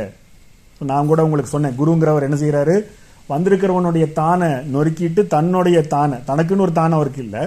அந்த உயருங்கிற உயர் தன்மையில் இருக்கிற அந்த நானை அவங்களுக்கு கொடுக்குறாருன்னு நம்ம சொன்னேன் அப்போ அந்த குரு அந்த தான்கிற தன்மையை அவங்களுக்கு கொடுக்குறாரு அப்படிங்கிற ஒரு தன்மையை விளக்கிட்டு இருக்கும்போது சிவன் என்ன சொல்கிறாருன்னா இந்த தான்கிறதையெல்லாம் தயவு செய்து விட்டுறாதீங்கிறார் இப்போ இது எவ்வளோ ஒரு முரண்பாடான ஒரு விஷயம் பாருங்க. அவர் என்ன சொல்கிறாருன்னா நீங்கள் படித்த கல்வி நீங்கள் வாங்கின பட்டம் உங்களுடைய செல்வம் உங்களுடைய செயல்கள் உங்களுடைய புத்திசாலித்தனம் இது எல்லாத்தையும் தயவு செய்து விட்டுறாதீங்கிறார் ஏன்னா அந்த குருவுக்கு நீங்கள் சேவை செய்கிறதுக்கு அதை மட்டும்தான் வச்சு பண்ண முடியும். அதையெல்லாம் எடுத்துட்டிங்கன்னா நீங்கள்லாம் ஒன்றுமில்லாமல் போயிருவீங்கிறாரு அது வந்து ஒரு வஞ்ச புகழ்ச்சி அணி மாதிரி அவர் சொல்கிறார் உங்களுக்கு இருக்கிறதே அது ஒன்று தான் அதையும் நீங்கள் விட்டுட்டு குரு கிட்ட போய் உக்காந்துட்டீங்கன்னா அவருக்கு நீங்கள் என்னத்தை தான் கொடுப்பீங்க? அப்படிங்கிற. அப்போ குருவுக்கு என்ன கொடுக்க முடியும் அப்படின்னு சொன்னோம்னா அவர் அதை ரொம்ப அற்புதமாக சொல்கிறார் யார்? சிவன் வந்து அது ரொம்ப அது கவித்துவம்னு சொல்லலாம் உண்மையான கருத்துன்னு சொல்லலாம். அவர் என்ன சொல்றாருன்னா உங்ககிட்ட இருக்கக்கூடியது அறியாமை மட்டும்தான் வேற எதுவுமே கிடையாது. குரு கிட்ட இல்லாதது அது ஒன்று தான் ஆனால் அவர் அறியாமையில் இல்லை. அதனால நீங்கள் குருவுக்கு கொடுக்குறதா இருந்தால் உங்கள் அறியாமையை கொண்டு போய் கொடுத்துருங்கிற ஏன்னா அவருக்கு அது இல்லை. அவருக்கு இல்லாத பொருளை நீங்கள் கொடுக்கணும்னு நினச்சிங்கன்னா உங்கள் அறியாமையை கொண்டு கொடுங்க. அவருக்கு அது தேவைப்படும் இது தேவைப்படும் அவரை வந்து அவரை இம்ப்ரெஸ் பண்ணிடலாம் அப்படின்னு நம்ம நினச்சோம்னா அவர் கண்டிப்பாக வந்து அதையெல்லாம் உங்ககிட்ட உங்களுடைய பக்தி பூர்வமாக நீங்கள் கொடுக்குறதையெல்லாம் அவர் அக்செப்ட் பண்ணுவார். அந்த பக்தி பூர்வமாக கொடுக்குறதையெல்லாம் அக்செப்ட் பண்ணால் அவர் அதோட நோக்கம் என்னன்னு கேட்டிங்கன்னா அந்த அறியாமையினால் நீங்கள் கொடுக்குறத அந்த அறியாமையை என்ஜாய் பண்ணுறார் அந்த குரு. அவர் கொடுத்த அந்த அர்ப்பணிப்பை என்ஜாய் பண்ணலை. ஆனால் அந்த குருவுடைய தன்மை எப்படி இருக்கும் அப்படின்னு பார்த்தா இவர் இதை கொடுத்தா இவர் நம்மளுக்கு ஒரு வேலை செய்வார். இல்லை இவருக்கு இது இது கொடுத்ததுனால நாளைக்கு நாளை பின்ன இவர் என்ன செஞ்சிருவார்? இதை ஞாபகம் வச்சிருப்பாரு. நீங்கள் தானே அன்னைக்கு இதை எனக்கு கொடுத்தீங்க அப்படின்னு அந்த குரு சொல்லுவார். அப்படிங்கிற கேட்டகிரியிலேயே குரு இருக்க மாட்டார். அதையும் தான் சிவன் சொல்கிறார் சிவன் என்ன சொல்கிறாருன்னா அந்த குருவுக்கு நம்ம ஏதாவது அர்ப்பணிக்க போகும்போது அந்த குரு என்ன நினைப்பாராம்? இவனோட அறியாமையினால் இதை கொண்டு வரான். இவன் மனசு கோணாமல் நம்ம இதை அக்செப்ட் பண்ணிக்கணும். அப்படின்னு குரு நினைப்பார். அந்த சிஷியன் வந்து அவன் என்ன நினைப்பானா நான் தான் இதை இவருக்கு அர்ப்பணம் பண்ணுறேன் இதில் அவர் பாருங்க திக்கு முக்காடி போயிடுவார். நான் இருக்கிறதுலே ஒரு பெஸ்ட்டான பொருளை கொண்டு வந்திருக்கிறேன் அப்படின்னு நினைப்பார். ஆனால் உண்மையில் அந்த குரு அவர் கொண்டு வந்திருக்கிற அந்த பொருள் இருக்குது இல்லையா? அதை அர்ப்பணம் பண்ணுறக்கூடிய விஷயம் இருக்குது இல்லையா? அது மாதிரி லட்சக்கணக்கான மடங்கு அடையக்கூடியவராக இருப்பாராம். அவன் அதில் ஒரு பங்கு தான் கொண்டு வந்திருப்பான். ஆல்ரெடி அவருக்கு அந்த விஷயத்தில் முழுமையான திருப்தி முழுமையான தன்மைக்குள்ளே அவர் நிறைஞ்சிருப்பாராம் சரி இவருக்கு பணத்தை கொடுத்துடலாமான்னு நினைச்சா அவர் அவனை அவனை காட்டிலும் கோடீஸ்வரராக இருப்பாராம் சரி இவருக்கு வந்து ஏதாவது ஒரு பொருளை கொடுத்துடலாம் அப்படின்னு பார்த்தா அதை ஈஸியாக அந்த பொருளை அடையக்கூடியவராக இருப்பார். அப்போ அது வந்து அவங்க இவருக்கு இல்லாதது என்ன அப்படின்னு பார்த்தோம்னா தேடி தேடி பார்த்தோம்னா அறியாமல் மட்டும்தான். அதை தான் வந்து ஒரு ஒரு ஆசிரமத்தில் ஒரு குரு உக்காந்துருக்கிறாரு. இரவு நேரத்தில் ஒரு திருடன் வரான். அந்த திருடன் வந்து அங்கே அவருக்கு ராஜா வந்து என்னென்னமோ கொடுத்துருக்குறாரு. அந்த கொடுத்த பொருளெல்லாம் அங்கே இருக்குது. அந்த பொருளை எல்லாம் அவன் எடுத்துட்டு போக போகிறான் அப்போ அவன் சத்தம் இல்லாமல் உள்ளே வந்து அந்த பொருளெல்லாம் எடுத்துகிட்டு திரும்பினா அங்கே பார்த்தா குரு சேரில் உட்காந்து அவனை பார்த்துட்டு இருக்கிறான் அவனுக்கு அப்படி தூக்கி வாரி போட்டுருச்சு. ஓ இவர் இப்போ ஊரை கூட்ட போகிறாரு நம்மளுக்கு தர்மடி உழுக போகுது. இப்படிலாம் நினைக்கும் போது அந்த குரு அவங்ககிட்ட அவனை பார்த்துக்கிட்டே இருக்கிறார். பார்த்துக்கிட்டே இருக்கும்போது அவர் ஒன்றுமே செய்யாமல் உட்காந்துருக்கிறாருன்னு இந்த திருடனுக்கு கொஞ்சம் தைரியம் வந்துடுச்சு அவன் பக்கத்தில் வந்து உங்களை நான் ஏதாவது செஞ்சிருவேன்னு பயம் இல்லையா? உங்க நீங்கள் நான் செஞ்ச இந்த திருட்ட கலவை பார்த்துட்டதுனால உங்களை நான் ஏதாவது பண்ணிடுவேன் அதை பண்ணிடுவேன் உங்களுக்கு பயம் இல்லையா? நீங்கள் நீ இப்படி என்ன பார்த்துக்கிட்டே இருக்க உட்காந்துருக்கிறீங்களே அப்படின்னு கேட்கும்போது அவர் சொல்கிறார் இதெல்லாம் எனக்கு இங்கே ரொம்ப இடத்த அடைச்சிட்டு உட்காந்துருந்தது நல்ல வேளை நீ எடுத்துகிட்டு போறியேன்னு நான் பார்த்துட்டு இருந்தேன். நீ அதையே விட்டுட்டு போயிடக்கூடாதுங்கிற கவனத்தில் நான் பார்த்துட்டு இருந்தேன். அப்படின்னு உடனே அப்போ அந்த குரு குரு கிட்ட அந்த திருடன் கேட்குறான் அப்போ இதெல்லாம் எடுத்துகிட்டு போகிறதுக்கு சௌகரியமாக இருக்குது இத்தனை வைரம் வைடூரியங்கள் இருக்கக்கூடிய இந்த விலை உயர்ந்த பொருள் எடுத்துகிட்டு போகலான்னு சொன்னால் நீங்கள் அப்படி என்ன விலை உயர்ந்த பொருள் நீங்கள் வச்சுருக்கிறீங்க? அப்படின்னு கேட்ட உடனே அந்த குரு சொல்கிறாரு நான் இங்கே உட்காந்துருக்கிறேன் பாருங்க இந்த சேர்ல இங்கே பக்கத்தில் இந்த சாளரம் இருக்கு பாரு இந்த ஜன்னல் இருக்கு பாரு. இது வழியாக வெளியில் அந்த வானத்தை பார்த்தா அங்கே ஒரு நிலா தெரியுது பாரு. இப்படி குமிஞ்சு பாருங்கிறார். அவன் இப்படி குமிஞ்சு பார்க்குறான். இதை நீ எடுத்துகிட்டு போகாமல் போறியே. இதை நீ என்கிட்ட இருந்து களவாடவே முடியாது அப்படிங்கிற அவன் முடிவு பண்ணிட்டான். ஓ இந்த குரு மொத்தமாக கல்டு போன ஒரு போல் இருக்கு அப்படின்னு அவன் வேலை முடிஞ்சிச்சுன்னு அவன் எந்திரிச்சு போயிட்டான். ஆனால் ரியாலிட்டி என்னன்னா அந்த குரு இப்போ நம்ம வந்து அதை தான் சொல்ல வரோம் அதில் இருக்கக்கூடிய இந்த இந்த ஜென் கதையில் இருக்கக்கூடிய இந்த கருத்தை பார்த்தீங்கன்னா அந்த குரு வந்து என்ன செய்கிறாரு அந்த வானத்தில் இருக்கக்கூடிய சந்திரனை ரசிச்சுக்கிட்டு இருக்கிறாரு. அது பார்க்கும்போது இந்த சந்திரனை ரசிக்கிறதெல்லாம் ஒரு கலை நயத்தோடு சொல்லியிருக்கிறாங்களான்னா கிடையாது. நீங்களே ஒரு சந்திரனை நீங்கள் வானத்தில் நீங்கள் பார்க்குறீங்க அப்படின்னா அந்த சனத்துல இருக்கக்கூடிய அந்த காட்சி திருப்பியும் உங்கள் வாழ்நாளில் என்றைக்குமே நீங்கள் பார்க்க மாட்டீங்க. அந்த மொமெண்ட்டை வந்து நீங்கள் உணராமல் அந்த அந்த இடத்துல அந்த சந்திரன் இருக்கக்கூடிய அந்த நிலை அது சுற்றி இருக்கக்கூடிய மேகக்கூட்டங்கள் அது சுற்றி இருக்கக்கூடிய நட்சத்திரங்கள் அது சூழ்நிலையில் இருக்கக்கூடிய ஒரு காற்றோ அந்த சூழ்நிலையில் இருக்கக்கூடிய ஒரு ரம்மியமான ஒரு சின்ன மலையோ அந்த மொமெண்ட்டை திரும்ப உங்களை அழிவ லைஃப்பில் என்னைக்குமே ரீக்ரியேட் பண்ணவே முடியாது. அப்போ அந்த சனத்தை அந்த குரு என்ஜாய் பண்ணிகிட்டு இருக்கிறார். ஆனால் அந்த திருடன் என்ன நினைக்கிறான்? திருப்பி ரீக்ரியேட் பண்ணக்கூடிய ஒரு நகைகளையோ பதக்கங்களையோ என்ன பண்ணிட்டு இருக்கிறான்? விலை உயர்ந்ததுன்னு நினைச்சிட்டு இருக்கான். அதனாலதான் நம்ம என்ன சொல்றோம்னா குருவுக்கு நம்ம எதை கொடுத்தாலும் அது நம்ம அறியாமையின் அடையாளமாக தான் இருக்க போகுது. அப்போ அந்த குரு கையில் அவர் அடையறதுக்கு விரும்புறது என்ன? அப்படின்னா அந்த சனத்தை மட்டும்தான். அதைத்தான் அவர் பார்வதிக்கு விளக்கும் போது சிவன் சொல்கிறாரு குருவுக்கு கொடுக்கறது ஒன்றே ஒன்று தான் நம்மளுடைய அறியாமை. அதுதான் அவர்கிட்ட இல்லை. மிச்சதெல்லாம் நம்ம அவர் வந்து நம்ம கொடுக்கறத காட்டிலும் பன்மடங்கு அடையக்கூடியவரா? முழுமையான தன்மையில் அவர் இருக்கிறார் அப்படின்னு விளக்குறார். அப்போ குருவுடைய தன்மையை குரு கீதையில வந்து விளக்கும் போது இந்த புற அடையாளங்களில் விளக்கும் போது இந்த மாதிரி நிறைய விஷயங்களை விளக்கிக்கிட்டே இருக்கிறாங்க. அப்போ விளக்கிக்கிட்டே இருக்கும்போது நம்ம வந்து அதை தான் சொன்னோம். இதை மேலோட்டமாக பார்த்தோம்னா இதை வந்து நேரடியாக வா- வார்த்தைகளில் நம்ம பார்த்துட்டோம்னா நம்ம என்ன செஞ்சிட முடியாது? நம்ம வந்து அதை ஒரு சடங்காகவோ இல்ல வந்து மேம்போக்காவோ எடுத்துருவோம். இப்ப நான் சொன்ன விஷயத்தையே வேறு மாதிரி எடுத்து பேசுறதுக்கும் வாய்ப்பு இருக்கு. குருவுக்கு எதுவுமே தேவையில்லை. எல்லாமே அவர்கிட்ட இருக்குது அப்படின்னு சிவன் சொல்றாரு. அப்படின்னா குருவுக்கு நம்ம எதுவும் கொடுக்க வேண்டிய அவசியமே இல்லைன்னு ஃபிளாட்டா போயிடுறதுக்கும் வாய்ப்பு இருக்கு. இப்போ உதாரணத்துக்கு பகவத்கீதையில கிருஷ்ணர் சொன்னார். என்ன சொன்னார்? எனக்காக நீங்க எதுவுமே செய்ய வேண்டாம். ஒரு உத்ரினின்னு சொல்லக்கூடிய ஒரு சின்ன கரண்டியில் இருக்கக்கூடிய தண்ணீரும் ஒரு துளசி இலையும் இருந்தாலே நான் உங்களை ப- பரிபூர்ணமாக ஆசீர்வாதம் பண்ணுவேன்னாரு அந்த அர்ப்பணிப்பு எனக்கு கொடுத்தீங்கன்னா போதும்னாரு அப்போ நம்ம எல்லா விதமான ச- சௌகரியத்தையும் வச்சுக்கிட்டு நம்ம ஒரு ஸ்பூன் தண்ணியும் துளசியும் கொடுத்துட்டு அதான் கொடுத்தாச்சுல்ல. நீங்கள் அதானே கேட்டிருந்தீங்க. அப்படிங்கிற லெவலுக்கு அதை ஃப்ளாட்டாக புரிஞ்சுக்கிட்டோம்னா அங்கே பக்தி இருக்கிறதுக்கு சாத்தியம் இல்லை அதே போலதான் இந்த குரு கீதையில் சொல்லக்கூடிய ஒவ்வொரு வார்த்தைகளும் புறா விஷயங்களில் பற்றி பேசக்கூடிய விஷயங்கள் எல்லாத்தையுமே நம்ம இப்படி மேம்போக்காக புரிஞ்சுக்கிட்டோம்னா அது வந்து குருவை அடையறதுக்கு பதில் நம்மளை என்ன செஞ்சிடும் இன்னும் பின்தங்கி போயிடும் முக்கியமாக நான் குருகீதையை நிறைய பேர் வெளியில் பேசுறது இல்லை ஏன்னா அது ஒரு சங்கோஜமாக இருக்கும். குருவுக்கு அப்படி செய் இப்படி செய்யணும் சொல்கிறது மாதிரியான ஒரு தன்மைக்குள்ளே போயிடும் அப்படின்னு சொன்னேன். அதில் இன்னொன்று இருக்குது. என்னன்னா குரு கீதையில் அவர் சொல்கிறதெல்லாமே எல்லாமே வந்து பார்த்தீங்கன்னா நடைமுறையில் குருவுக்கு முன்னாடி உட்கார்ந்து இதெல்லாம் நம்ம செய்ய முடியுமான்னு தெரியாது. அதில் இருக்கக்கூடிய விஷயத்தில் அவர் ஒரு முக்கியமான விஷயத்த சொல்கிறார் என்னென்னா இப்போ நம்ம யாராவது ஒருத்தர் ஒரு விஷயத்த சொல்கிறாங்கன்னு வச்சுக்கோங்க. அதை கிண்டல் அடிக்கக்கூடிய தோணையில் நாம் என்ன சொல்லுவோம்? ஒரு வார்த்தையை சொல்லுவோம். வார்த்தையை சொல்லுவோம்னா அந்த வார்த்தைக்கு பொருள் இருக்காது. புரியுதுங்களா? பொருள் இல்லாத வார்த்தை மூலமாக இதெல்லாம் ஒரு விஷயமாங்கிற மாதிரி நம்ம ஒரு ஒரு துணியை சொல்லுவோம். உதாரணமாக யாராவது ஒரு விஷயத்த சொல்கிறாருன்னு வச்சுக்கோங்க. இது அவ்வளோ பெரிய விஷயமா. அப்படின்னு சொல்லும்போது நமக்கு அது தெரிஞ்ச விஷயமா இருக்குதுன்னு வச்சுக்கோங்க. இப்படி வந்து சொல்லிட்டாரு அப்படின்னு சொல்லுவோம். அப்போ அந்த வார்த்தையில் நம்ம சொல்லக்கூடிய அந்த வார்த்தையில் இருக்கக்கூடியது வந்து எந்த பொருளுமே இல்லை. ஆனால் மொழியே தெரியாதவனுக்கு கூட நம்ம அந்த கொடுக்குற சவுண்டுனால என்ன தெரிஞ்சிடும் இவன் கண்டிப்பாக அதை வந்து போகிற போக்கில் இடது கையில் தள்ளி விட்டு பேசிக்கிட்டு இருக்கிறான்னு தெரிஞ்சிடும் இப்போ அவங்க என்ன சொல்கிறாங்க குருகீதையில் சிவன் வந்து பார்வதி கிட்ட குரு கிட்ட என்னெல்லாம் செய்யக்கூடாது அப்படிங்கிறதுல ஃபர்ஸ்ட் இன்ஸ்ட்ரக்ஷனே அதுதான் என்ன சொல்றாரு? அவர் ஏதாவது ஒன்று சொல்லிட்டு இருக்கிறாருன்னா அது சொல்லி முடிக்கிற வரைக்கும் எந்த ஒரு கேள்விகளும் கேட்காம கேட்டு முடிச்சதுக்கு அப்புறம் அந்த அதுக்கு எந்த விதத்திலையும் தெரிஞ்ச விஷயமாக இருந்தாலும் அதுக்கு என்ன செய்யக்கூடாது? ஒரு பெருமூச்சு விடக்கூடிய ஒரு சப்தத்தையோ இல்லை இந்த மாதிரியான ஒரு கேள்விக்குண்டான சப்தத்தையோ செய்யக்கூடாது. அது குருவை அவமதிக்கிற மாதிரி ஆயிடும்.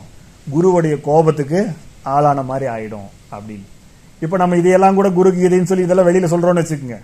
நம்ம ஆட்கள் இதையெல்லாம் கேட்டுட்டு இதெல்லாம் எங்களுக்கு தெரியாதா? அப்படின்னா ஆனா இது இப்ப இருக்கிற நிலைமை அப்படி இருக்கு. அதனாலதான் பெரும்பான்மையா இருக்கிறவங்க குரு கீதையை வெளியில சொல்றது இல்லை. ஆனா இது வந்து என்ன ஆயிடும்? நம்ம இப்படி சொல்ல போய் அதுக்கு அவங்க இப்படி ஒரு செய்ய செயலை செய்ய வைக்கிறதுக்கு நம்மளே காரணமாயிட்டோம்னா சிவன் செய்ய சிவன் சொன்ன அந்த வார்த்தைக்கு ஒரு அடையாளமாக ஆயிடும். நம்ம இவங்களுக்கு வந்து ஒரு பாவ செயலை செய்ய தூண்டுனதாக இருக்கக்கூடாதுன்னு தான் நான் இந்த நல்ல கருத்துக்காகத்தான் யாரும் என்ன செய்யறது இல்ல வெளியில் பேசுறது இல்லைன்னு கூட நம்ம சொல்லிட முடியும். அப்போ அது மாதிரி குருக்கு முன்னாடி எப்படிப்பட்ட ஒரு பெருமூச்சை விடக்கூடாது. அவர் சொல்கிறாருன்னு வச்சுக்கோங்க நாளைக்கு போய் நீங்கள் எவரெஸ்ட் சிகரத்தில் ஏறிட்டு வாங்க அப்படின்றாருன்னு வச்சுக்கோங்க. அதை அப்படியே கேட்டுட்டு ம் இது வேற. அப்படின்னு ஒன்று வச்சுக்கோங்க. அப்படி செய்யக்கூடாது அப்படின்னு நான் சொல்லலை சிவன் சொல்றாரு. அப்போ அவர் வந்து என்ன சொல்றாருன்னா இதுல நிறைய விஷயங்கள் அதுக்குள்ள அடங்கி இருக்கு நம்ம வெளியிலிருந்து பார்த்தோம்னா இது ஒரு போலி பக்தியா ஆயிடுவாங்க. நிறைய பேர் பார்த்துருப்பீங்க. ஒரு பெரிய ஆன்மீகவாதிகளோ இல்லை பெரிய ஆச்சாரியர்கள் முன்னாடி இருக்கும்போது பார்த்தீங்கன்னா அவங்க அப்படியே அப்படி தங்களை குறுக்கிக்கிட்டு ஒரு இந்த டிஸ்கவரி சேனல்ல எல்லாம் பாத்தீங்கன்னா இந்த பெண் குயின் இருக்கும் பாருங்க. அந்த சைஸுக்கு மாறிடுவாங்க. அப்படி முன்னாடி வாய் முன்னாடி கை வச்சுட்டு அப்படியே பெண் குயின் சைஸுக்கு கீழே இறங்கிடுவாங்க. குருவை வந்து பார்க்க வரதா இருந்தால் அந்த சைஸ்லேயே தான் வருவாங்க. நம்மளுக்கு பெண் குயின் தான் இங்கே நடந்து வருதோ இந்த வெயில் இடத்துலையும் அப்படின்னு தோணும். அவ்வளோ பயபக்தியோட வருவாங்க. அப்படி வந்து நின்று முன்னாடி நின்றுட்டு அவங்க வாய் முன்னாடி வர வா- கை வச்சிருக்கிறாங்களா? அவங்க பேசுறது அவங்களுக்கே கேட்காது. சத்தமும் காற்று மட்டும்தான் வெளியில் வரும். கேட்டால் அடக்கமாக குரு கிட்ட பேசுகிறாங்க அதே மாதிரி திரும்பி போகும்போது அதே மாதிரி தான் அந்த பெண் குயின் போய் திருப்பி தண்ணிக்குள்ள இப்படி ரிவர்ஸில் உழுகும் பாருங்க. அதே மாதிரி திரும்ப போகும்போது குருவுக்கு பின்புறத்தை காட்டிட்டு போக மாட்டாங்களா? அப்படியே போயிடுவாங்க. அப்போ என்ன ஆகும் அப்படின்னு கேட்டிங்கன்னா இப்படி ஒரு இன்ஸ்ட்ரக்ஷனை கொடுத்துட்டோம்னா இது வந்து என்னென்னு அவங்க மட்டும் செய்ய மாட்டாங்க. அவங்க செய்யறத பண்ண இதை பார்த்துட்டாங்கன்னா மிச்சவங்கெல்லாம் சும்மா போய் குரு முன்னாடி நின்றுட்டு அப்புறம் என்ன அப்படின்னு பேச முடியாது இல்லையா? அவங்களும் பெண் குயின் ஆயிடுவாங்க. அப்போ இந்த கூட்டமே பெண் குயின் கூட்டம் மாதிரி ஆகி மொத்தமாக அவர் முன்னாடி நின்னாலே இப்படி நிற்கும் போகிறதா இருந்தால் ரிவர்ஸ்லேயே இப்படி போகும். அப்போ குருவை அவமதிக்கக்கூடாதுன்னு ஆரம்பித்து இந்த மாதிரி ஒரு ரூல்ஸ் எல்லாம் குரு கீதையிலிருந்து எடுத்து போட்டோம்னா அது எல்லாம் ஒரு மெக்கானிக்கல் கண்டிஷனுக்கு வந்து ஒரு இயல்பு நிலையில் குருவுக்கும் சிஷியனுக்குமான உறவு இருக்காது. அப்போ அவர் என்ன சொல்றாரு? உங்களுடைய அறியாமையினால் உருவாக்கப்பட்ட உங்களுடைய குடும்பம் உங்களுடைய கல்வி உங்களுடைய பொருள் எல்லாத்தையுமே நீங்கள் என்ன செஞ்சிடணும்? குருக்காகத்தான் இதெல்லாம் வச்சிருக்கிறேன் நான். எனக்கானது இல்லைங்கிற ஒரு அர்ப்பணிப்பு உங்களுக்கு வந்துருச்சுனாலே அந்த குரு கிட்ட எப்படி நடந்துக்கணும்னு உங்களுக்கே தானாக தெரியும் அப்படிங்கிறதான் அதோடைய உள்நோக்கு. மற்றபடி நம்ம வந்து இவர்கிட்ட இப்படி தான் பேசணும் அவர்கிட்ட அப்படி தான் பேசணுங்கிற அந்த ஒரு ரிஸ்ட்ரிக்ஷனை வெளிப்புறமாக புற சூழ்நிலையில் நம்ம வச்சுக்கிட்டோம்னா அது ரொம்ப மெக்கானிக்கலாக நிகழ்ந்துடும் அப்படிங்கிறது தான் குருகீதையில் இருக்கக்கூடிய அந்த தன்மையிலிருந்து நம்ம தெரிஞ்சுக்க வேண்டியது. அதனால் குருகிட்ட இதை இப்படி சொல்லாத இந்த வார்த்தையை சொல்லாத இப்படி அது பேசாதன்னு குரு இருக்குது அதில் மாற்று கருத்து இல்லை. ஆனால் அதெல்லாம் எதுக்காக சொல்லப்பட்டதுன்னு தெரிஞ்சுக்குங்க. அது இல்லாமல் அதை மெக்கானிக்கலாக ஃபாலோ பண்ணோம்னா நம்மளும் பெண் குயின் மாதிரி ஆயிரும். அதை தான் நான் சொல்ல வரேன். அது அவசியம் இல்லை அது வெளிப்புற சூழலில் அப்படி இருக்கணும் அப்படி இருக்கணும் அப்படிங்கிற ஒரு தன்மையை காட்டிலும் இந்த அர்ப்பணிப்பு உணர்வு உள்ளே இருந்துச்சுனாலே குரு கிட்ட எப்படி போகணும் எப்படி நடந்துக்கணுங்கிறது ஆட்டோமேட்டிக்காக நம்மளுக்கு தெரிஞ்சிடும் நம்மளுக்கு அந்த ஒரு உணர்வு வந்துடும் அப்போ அந்த குரு அப்படிங்கிறவருடைய தன்மையை தெரிஞ்சுக்கிறதுக்கு இந்த குருகீதையில் இருக்கக்கூடிய விஷயங்கள் எப்போவுமே இரண்டு துருவங்களில் புரிஞ்சுக்கிறதுக்கு வாய்ப்பு இருக்குது குருவுக்கு தான் அந்த இரண்டு தன்மை இல்லை.